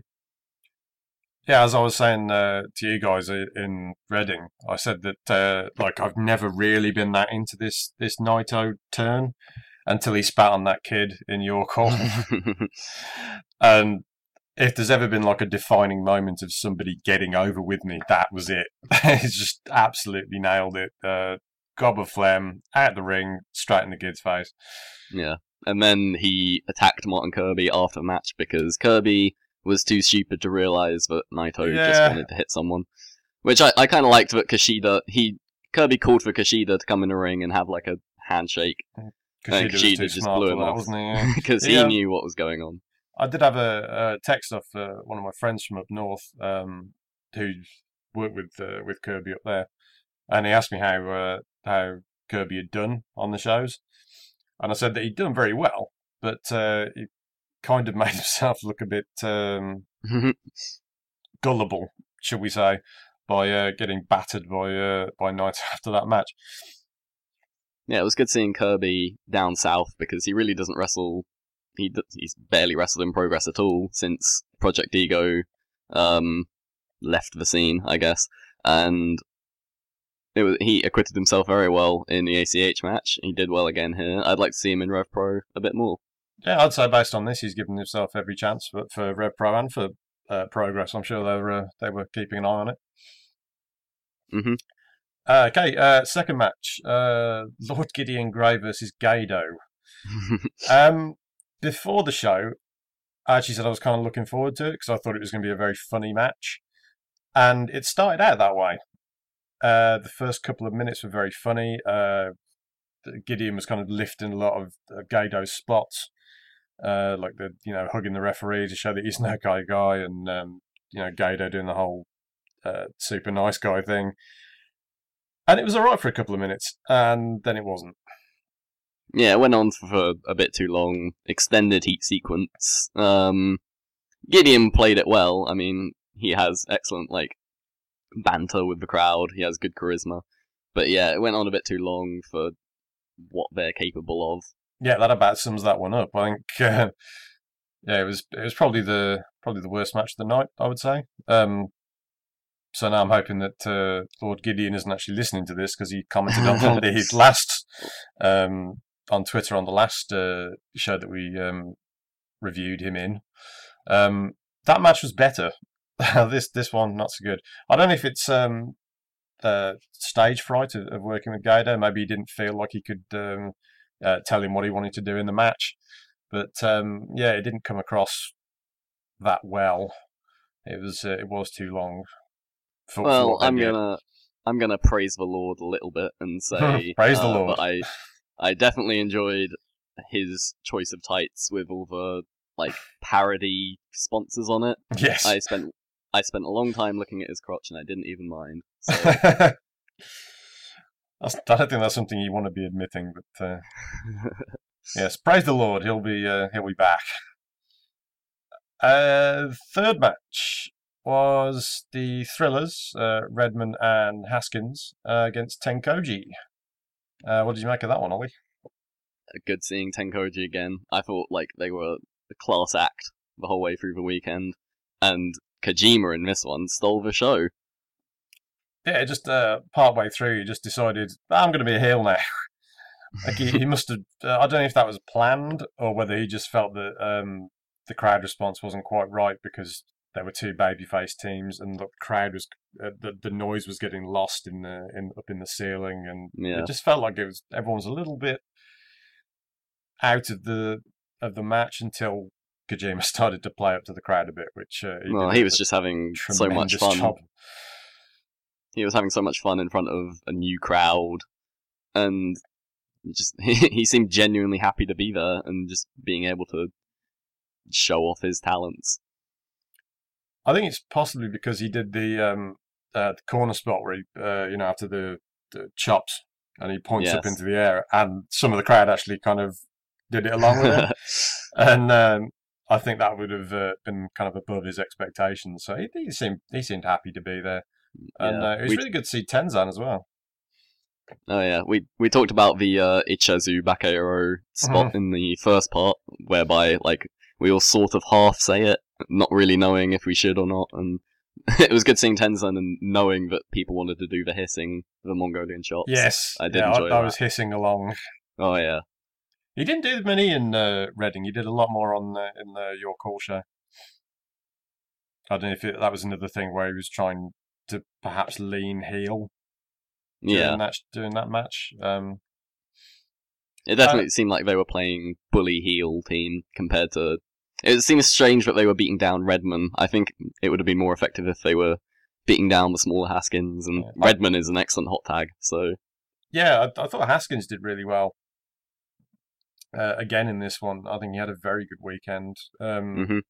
I think every every one of these podcasts that we've done with has come up with praise at some point for Mark Haskins. He's he's at that kind of he's having a fantastic second half of the year. yeah. Uh, it should uh, bode well for him going into next year. I'm sure someone will want to push him and put him in some uh, big matches. Well, more big matches. He's already been in quite a few. And it was good to see Tenkoji pick up the win with Valariat. Yeah, didn't he uh, take his um, elbow pad off both of them, and then didn't have an elbow pad to take off when he did the lariat? That's, that's just my sure. recollection. Um, yeah, the Kojima stuff with the with the fans in, in that match, oh, it's just brilliant. The um, the one guy who he was standing by you to start with, and then he came Yeah. down to where I was. um, he was just yelling, just "Ah, ah, ah," and Kojima turns around and goes, "I can't understand you." and then kind of That- you know carries on stomping on. that man was having a very fun evening, I think. Just shouting and being generally drunk. I think he disappeared in the second half. I'm not sure where he went. Maybe he sobered up a little bit. Uh, either that or he went and stood by Rob, but I didn't get any uh, confirmation on that. But he was kind of moving around the ground. Yeah. Um, was the next match after intermission, or was it the last one? No, this was the first half main event. first half main event. That was uh, Nakamura versus Scurll. Um, I actually like this a little bit more. Uh, Rob uh, reviewed this over on uh, Voices of Wrestling, and he had it at uh, three and a half stars. But I, I thought, uh, I thought it was a very good showing from Marty Scurll. I thought he had a, an excellent match. don't I thought it was good, but I wasn't enamored by it. I thought this was again like a B Nakamura performance, whereas he bought it kind of all with Damo. Here he was a little less on it. I thought, and he didn't quite rise to the occasion. Scurll did, and Scurll did kind of carry a match a lot, doing Nakamura's mannerisms, really trying to get something out of him. Nakamura was kind of along for the ride. Obviously, his spots are great, and we love him, but Scurll was definitely like the leader in this one. I think that was uh, probably the best thing about the match for me is that Scurll realised he had an opportunity to step up, and really did. Um, it's uh, apart from his uh, title uh, match with AJ, I've I've never really seen him step up like that and just take uh, like take it to his opponent to the point where you're thinking this is a Marty Scurll match, not this is a whoever match, and Mm. it being against Nakamura, I think that made it even more special that he was doing it against that level of opponents. I was I was digging all of his um, mannerisms and the uh, the stuff with the fingers that he was doing. It's, Yeah, I uh, think those two work together well. Like their charisma just matches each other. They're both like crazy off the wall guys. So that Yeah. that definitely worked. the the one thing I'm not sure the crowd got was the when he kicked out for the uh, like Scurll kicked out of the Boma Ye and he kicked out at one. Oh yeah, And I think that was supposed to be a big like moment. And I don't know, I was going, but I don't think anyone else was. It was just it seemed odd, and I don't know if that's part of the the burnout of uh, having sat through uprising. Well, everyone that was, that was at uprising had sat through two, you know, big shows back to back. But um, that's kind of the point at which I was really feeling the match, and I don't think I was in the majority, unfortunately. Yeah, that spot might have been affected a little bit because Damo kicked out at one the previous night, so I felt a little bit. It was cool yeah, to see Damo Marty is, do is, that. is huge guy. He's he's massive, whereas Scurll is um about, what about five ten, I guess. Mm. He's he's not like a, a big big guy like Damo is. Yeah, he's a he's a junior heavyweight, definitely. yeah. so- So, yeah, that that for me it was a big uh, big shocking spot, and it didn't really get the reaction that I thought it would. And that Which might be part um, down to the venue, part down to the repeat spot, part down to maybe just not as hot a crowd. But yeah, Yeah, I think I, I don't want to criticize the crowd because I felt that it was kind of that you know they were busy all night, but um, maybe it was just the venue and the noise was kind of just disappearing up, and the chants didn't seem to catch on. But um, yeah, so that was possibly the most disappointing aspect of the match is that the crowd didn't buy into it as much as I I was. yeah, I found this one difficult to suspend my disbelief for. It it was guaranteed that Nakamura was going to win, and no matter what Marty did, it was just kind of like mm, get to finish Boma Ye. I know that's bad of me as a wrestling fan because I know that there are plenty of wrestling matches that are foregone conclusions, but I just couldn't quite get into this one as much. Um, do you know if Rob enjoyed it? I I don't remember asking you about this one. Uh, he See- certainly said it was the best match of the first half. Um, but considering like it was always going to be, so I'm not entirely sure. Yeah, well, I think I liked it a bit more than him, and obviously a bit more than you as well. but that would kind of explain the um, the crowd noise or lack thereof. Yeah. Um. So yeah, intermission, we uh, uh, kind of got together, had a bit of a chat about the uh, the first half and the venue and everything. Um. Uh, as as far as like the Reading as a whole as an experience, um, how was it for you compared to London?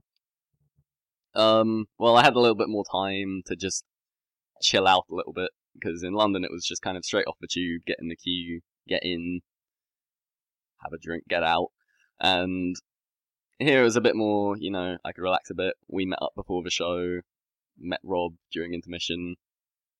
It, yeah, and, and beforehand as well, when because we we stood talking uh, next to the commentators, which oh yeah, you, you were kind of lucky because you weren't sat there. I was sat there the whole uh, show, and I could hear Andy Boy Simmons making like smarky remarks off to my left hand side, which um, Yeah. oh, I could have lived without that. Yeah, probably be a bit annoying. We also saw uh, some of the Japanese guys uh, selling their t-shirts. Uh, saw Kushida hanging out with Tenzan, and uh, Okada sent one of his boys over to take a picture of your t-shirt. Yeah, uh, well, I, I'm guessing all the Chaos Boys are all um, like hanging out together, and uh, that they must just love Ishii like I do, and you do, and everyone does. That's uh, No, everyone right. loves Ishii. Yeah. So I was wearing the uh, the Stone Pitbull T-shirt, and um, a, a guy that I, I would say looked like Kushida's dad uh, came over and basically took a photo of uh, of the T-shirt. And there's Okada standing behind him, giving me like a thumbs up. So, uh, so yeah, I didn't take any photos of him. He took photos of me, which is odd. Anyway, um, moving on to the second half and the match that we weren't particularly looking forward to, which was the Bullet Club um, Revolutionists match. Hmm. Um, I kind of, I kind of regret uh, not using this as a piss break. yeah, to be um, honest. I was kind of surprised at how over um, Gallows and Anderson were. I mean, they got like, Oh. a, a standing ovation, and you know, yeah, every, out. everyone around me was standing up, and I was just like, Have- "Really? Are we Have you not standing for Luke? Gallows?" and no offense to the guys, they're they're a solid enough tag team, but um, if I was booking a promotion, I probably wouldn't fly them in and make a a big deal out of them. But um, yeah, the Mm. Bullet Club's over. Well, they were here for the WXW Tag League, Uh, yeah, they Well- got their matches done out the way on Friday. And Karl Anderson does seem to be on most of the, the shows where New Japan talent's booked because he's the guy that books them. So if you Yeah. want to book New Japan talent, you kind of give Karl a ring and he Yeah. sorts it out, as far as I can tell. But then with it being joint promoted, was there really a need for them? I, I don't know. and also everyone loves everyone loves um the Bullet Club in the West. Like I thought that was just a myth, but uh, they actually do. Like people really get into it, even though there's only about half of them who are actually talented. That's well, I think it's probably a higher percentage than that, but um, yeah, that's a, that's a over exaggeration, but Yeah, uh, the match though, uh, not particularly good. Um, I don't really know what we were expecting from it. It was just, yeah, it was just there. it was there, and there was no finish. DQ finish. I Yeah. think it was Castle hitting them with the belts in front of a ref. Yeah, and that's the second night in a row he kind of made a mess of the belt shot. Um, if you're going to hit someone with a belt, then go ahead and hit him with the belt. Uh, you know, ask him beforehand if it's okay, but you know, hit him with the belt so it actually mean- looks like a like a reasonable finish. But just yeah. running in and just giving a little little love tap, just um, ain't you do anything for me. Yeah, there was no way these two teams were going to have a good match. Maybe Samuels versus Anderson could have been decent. Yeah. Well, like I said yeah. uh, on the preview show, I was kind of hoping for for more comedy in that one, and um, I, I'm a big comedy guy. I like my funny matches, especially uh, yeah. Japanese guys. They they do a good job of it, hmm and I didn't really get that here. It was just a, you know, what kind of what we expected. Nothing much. Moving on. Moving on swiftly to um, my favourite match of the night, which was Will Ospreay versus Kazuchika Okada. Easily my favourite match of the night, and probably my second favourite match of the weekend. Yeah, Oh, I, I was- had it at two. I had it at two after Kushida and O'Reilly. I had this, and then I had the main event from the first show. Yeah, I would go the same. This was tremendous. Just Will Ospreay is having an amazing year, and he's only going to get better from here, which is awesome. And seeing a lot, getting on the level of Okada. Obviously, Okada was just li- like he's a little bit better, but There, there were spots in there where Okada was trying to show him that he wasn't at that level. Uh, Yeah. particularly that uh, that submission attempt where he just kind of uh, tied Ospreay up and then kind of leisurely laid back in the ring and just kind of. oh, uh, that that was tremendous. He channeled his inner Naito there. that was that was one. he was one I, he was looking right at the girl wearing the The Okada cosplay Okada jacket. Yeah, brilliant. I forget her yeah. name. She's on Twitter. Um, Hmm, I can't remember it either, but yeah, she did a fucking fantastic job with that jacket. Can't say enough good things. Hey, uh, quick editing interjection. Uh, I've recovered now, by the way, thankfully. Managed to overcome this podcast curse. So yeah, uh, anyway, Sh- uh, Shaz was the name of the amazing Okada cosplayer, and she was also an equally amazing Nakamura cosplayer the previous night. Uh, you can follow her on Twitter and see some of the pictures if you give her a follow over at Shazzle Dazzle. yeah, so I, I think Ricardo was very impressed as well. But uh, Hmm. yeah, that that match, oh, so good. The um, what really got me was uh, Will had gone into that match feeling that he had something to prove, and while he didn't win, he certainly proved his point. And there was one point uh, where he's just kind of throwing elbows and, and yelling at Okada, "I'm just as good as you."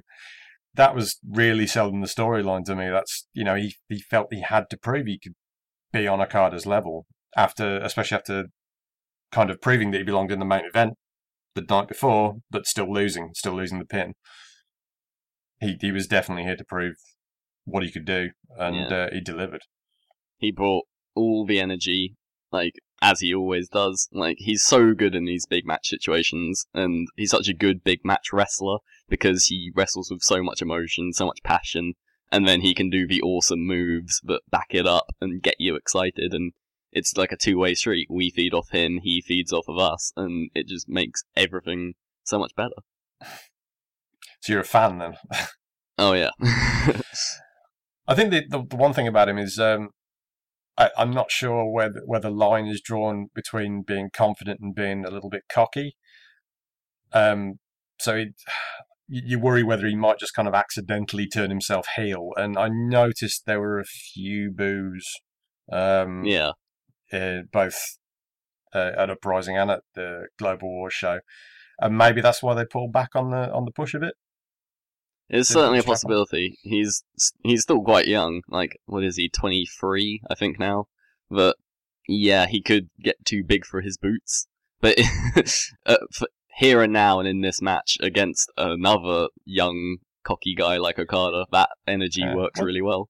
with uh, with Okada, I mean, he got pushed too soon. Um, he was supposed to be the the next big thing, and he wasn't. And then he was. Um, so maybe that's something for Ospreay. Uh, and he's obviously progress champion. Um, chances are next year could be his year for for Rev Pro. I would say it's likely. Yeah, well, that's the the thing with um with AJ being champion now. It's like, what, how long is he going to hold it? Who's he going to lose it to? Be interesting. Hmm We talked a little about a little bit about that last night or uh, last recording Yes, Um, no, earlier, earlier in the podcast. earlier in the podcast, doing the SmackDown gimmick. Uh, Um, yes, I didn't hear any of that, so uh, I I really have no idea what was going yeah, on. well, basically we said that now that AJ has had his triple threat where he, they could have taken the title off of him, um, he kind of has to lose it in a singles match. I don't know what you think of that. That would be nice. Um, I would say he's probably going to hold it for a while now if they're going to carry on doing these uh, uh, co-promoted shows and have him over quite often. He seems uh, willing to do that. Um, I can see him holding on to it until like the big uh, summer show next year. That wouldn't Mhm. be a surprise, or, or maybe even having hold it longer than that, take it into Uprising next year, and then it would be a really big title change.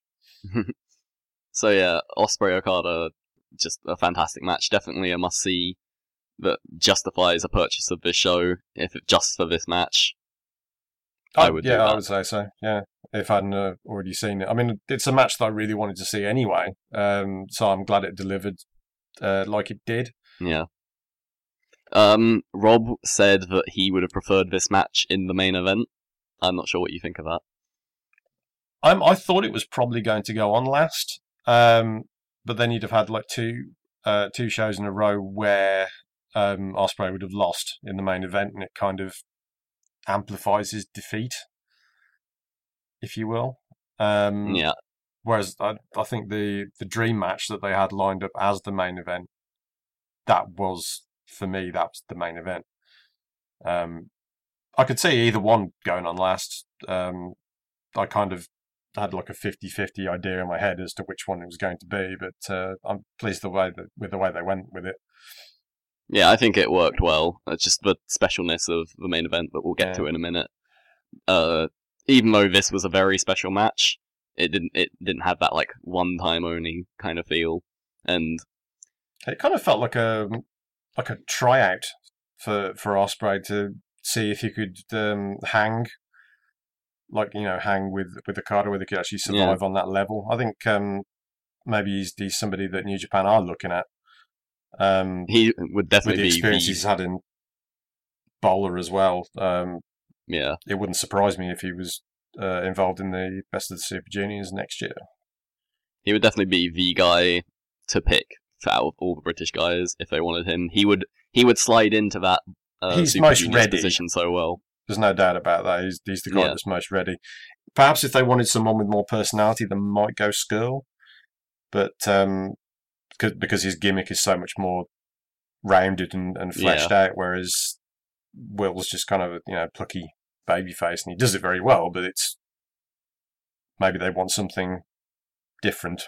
I don't know. Yeah, I could see that. Uh, they could do the PWG and get them both over, which would be great. Tag league in two months.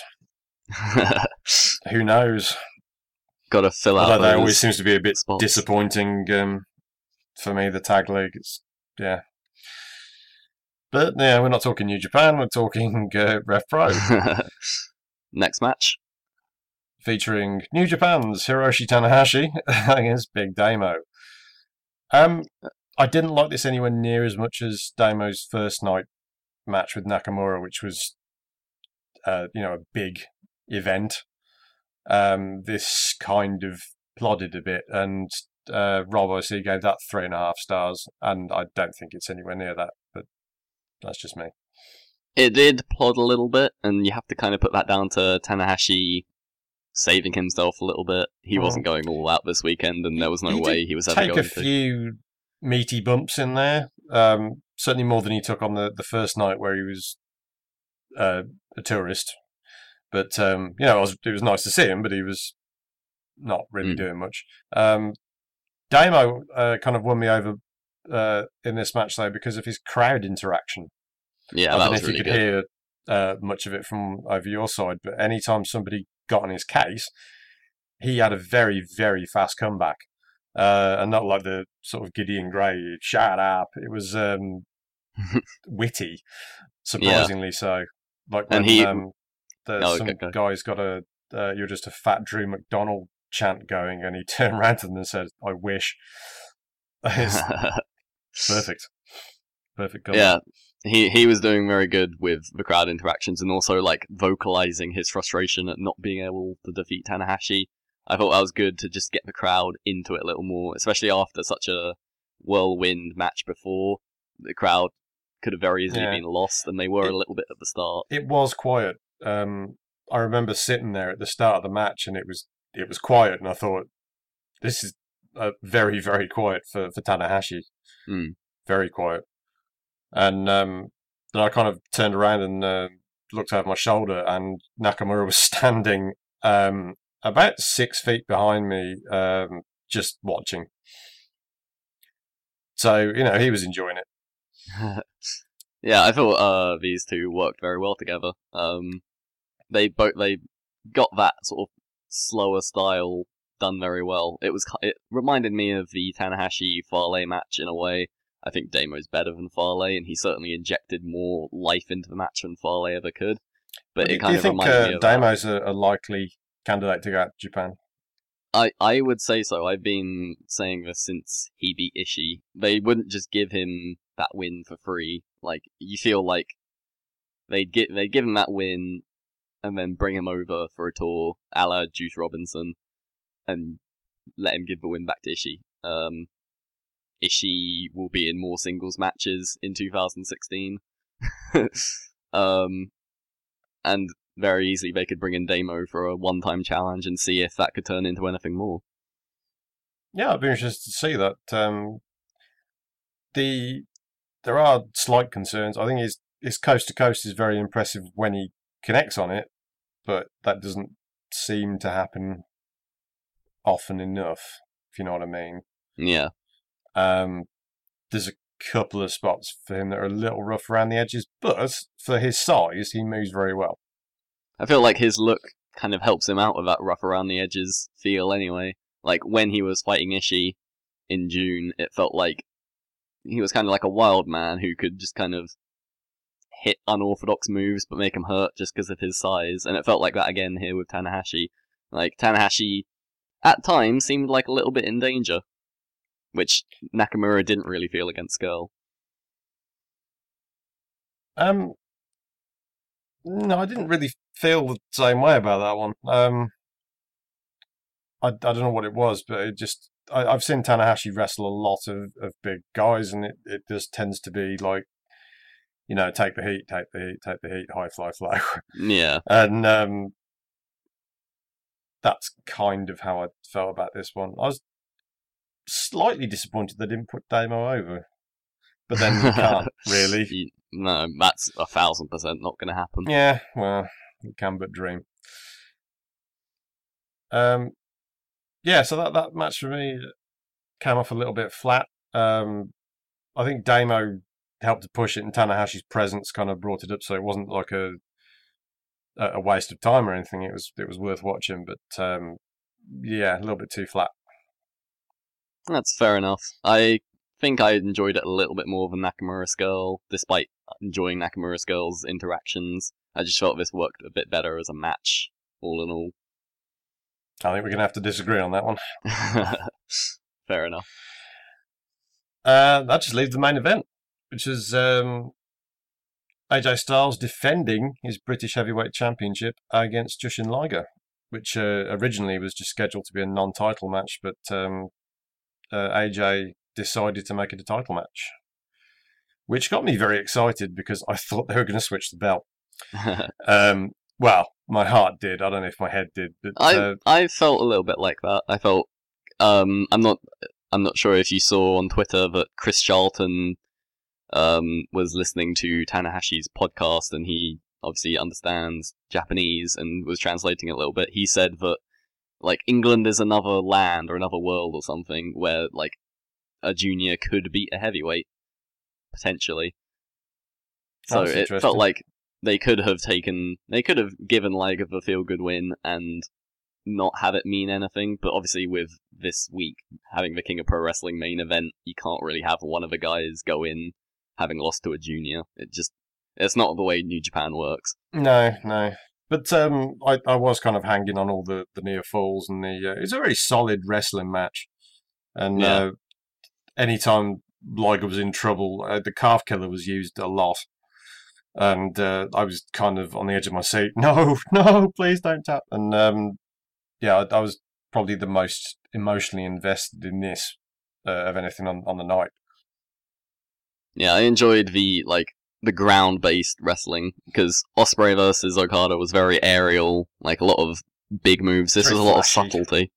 This was a lot of obviously Liger can't really fly around the ring or do like amazing stuff anymore, but he can he works very smart and like a lot of those pinning attempts and those um calf cutter, calf killer attempts just working into each other and really really fun fun exchanges. Yeah, that was uh, like I say, I was really into the match, and um, I, I was disappointed that uh, it had to end. I was, I was just kind of you know on the edge of my chair the whole way through, and yeah, kind of like uh, how it was with the O'Reilly and Kushida. I, I felt that, that the emotion of like you know this could go one way, it could go the other, maybe. Um, though, like you say, kind of if I'd have used more logic in my thinking, I probably wouldn't have been thinking that, but I kind of lost myself in the moment. And yeah, I really enjoyed the match. It was a good, good way to end the weekend. And Yeah, I was, was especially pleased that uh, there was a very, very loud uh, standing ovation for Liger when he was leaving. As uh, I'm sure he enjoyed that. hmm It was, it was a very emotional match, just being both guys being so over, especially in the UK. Both guys uh, essentially started their careers and kind of got famous in the UK, so it was an important match for the British scene as well as just having a New Japan Dream match that couldn't happen on the main New Japan shows. I did like um, AJ saying afterwards that you know give him the handshake and everything, and said uh, it'll never happen again. that Oh, yeah, uh, that kind of gave me a little bit of a goosebumps at the Yeah, thinking, well, we've just seen that, and that'll probably be it. Yeah, I, I don't see them really great. working anywhere else except possibly Ring of Honor, and and that was it. Uh, any final thoughts on that match? Uh, where would you put it on the night or the weekend in terms of top five or something? I'd say it was in the top five. Yeah. Um, I said earlier the, the three at the top I'd have would be um, the Kushida O'Reilly match because that really felt like a struggle. Um, I thought that was the best match by a little bit of a distance. Then I'd have gone with Ospreay and Okada. Uh, third would have been main event from the first night. So I guess yeah, I'll probably put that at four. Possibly Nakamura and Damo. I think that would be the five. Yeah, I would agree with that five. Maybe Nakamura Damo over AJ Liger, but yeah, those were the five matches that definitely stood out across the weekend. possibly my uh, my personal investment in the in that match was, was greater than the Yeah. Nakamura Damo match, although they put some ridiculous spots in there, so kind of compensate for it. But uh, yeah, on the whole, a really good weekends of wrestling. Oh yeah, like I had a blast. It was good to see my fellow podcasters and just kind of yeah, soak myself into seeing the New Japan guys. It was just tremendous. Like, New Japan is like one of my favorite things in the world.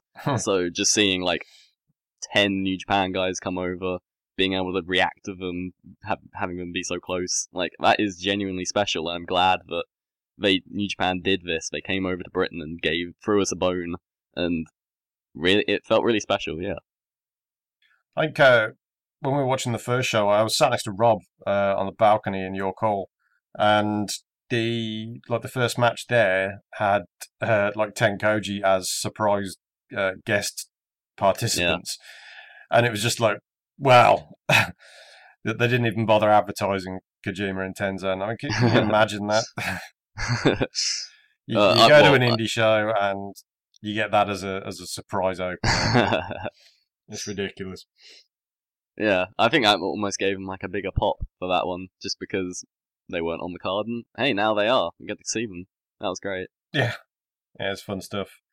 Um, yeah, so uh, cracking weekend. Uh, I guess we're going to hand over to Rob, who's going to sign off when his voice returns. But um, cheers, Ollie. And thankfully, return it has. Uh, not really a huge amount left to say, other than thanks for listening and thanks to Garrett for joining us and Rue for trying to, of course. Uh, you can purchase both of the shows we talked about over on rpwondemand.com. They got them up for streaming and download. Um, oh, and I should say that due to this podcast being delayed due to illness, which at this point has been mentioned ad infinitum, uh, we're we're not going to have time to squeeze in another cast in before the next progress show chapter twenty two, I think.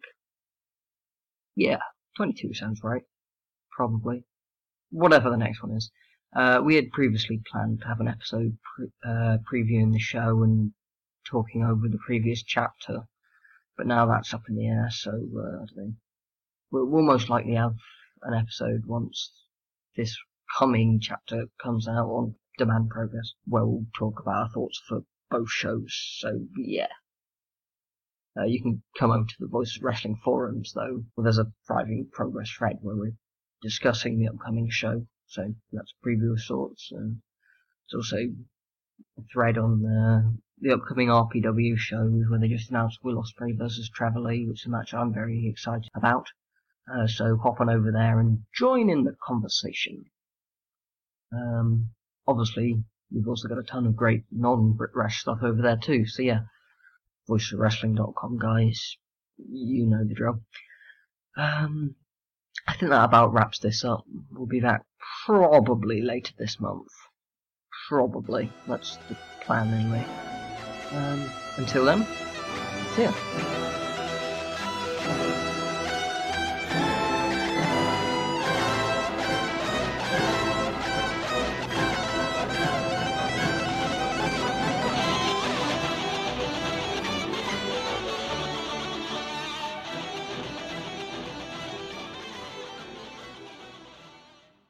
Here it comes again. Lunch. Will it be the same old, same old? Or are you ready to take a vacation from the ordinary with the new Jamaican Jerk Turkey Sub at Firehouse Subs? Freshly sliced smoked turkey breast, craveably sweet mustard sauce, and a hint of Caribbean seasoning. Just $5.55 for a medium.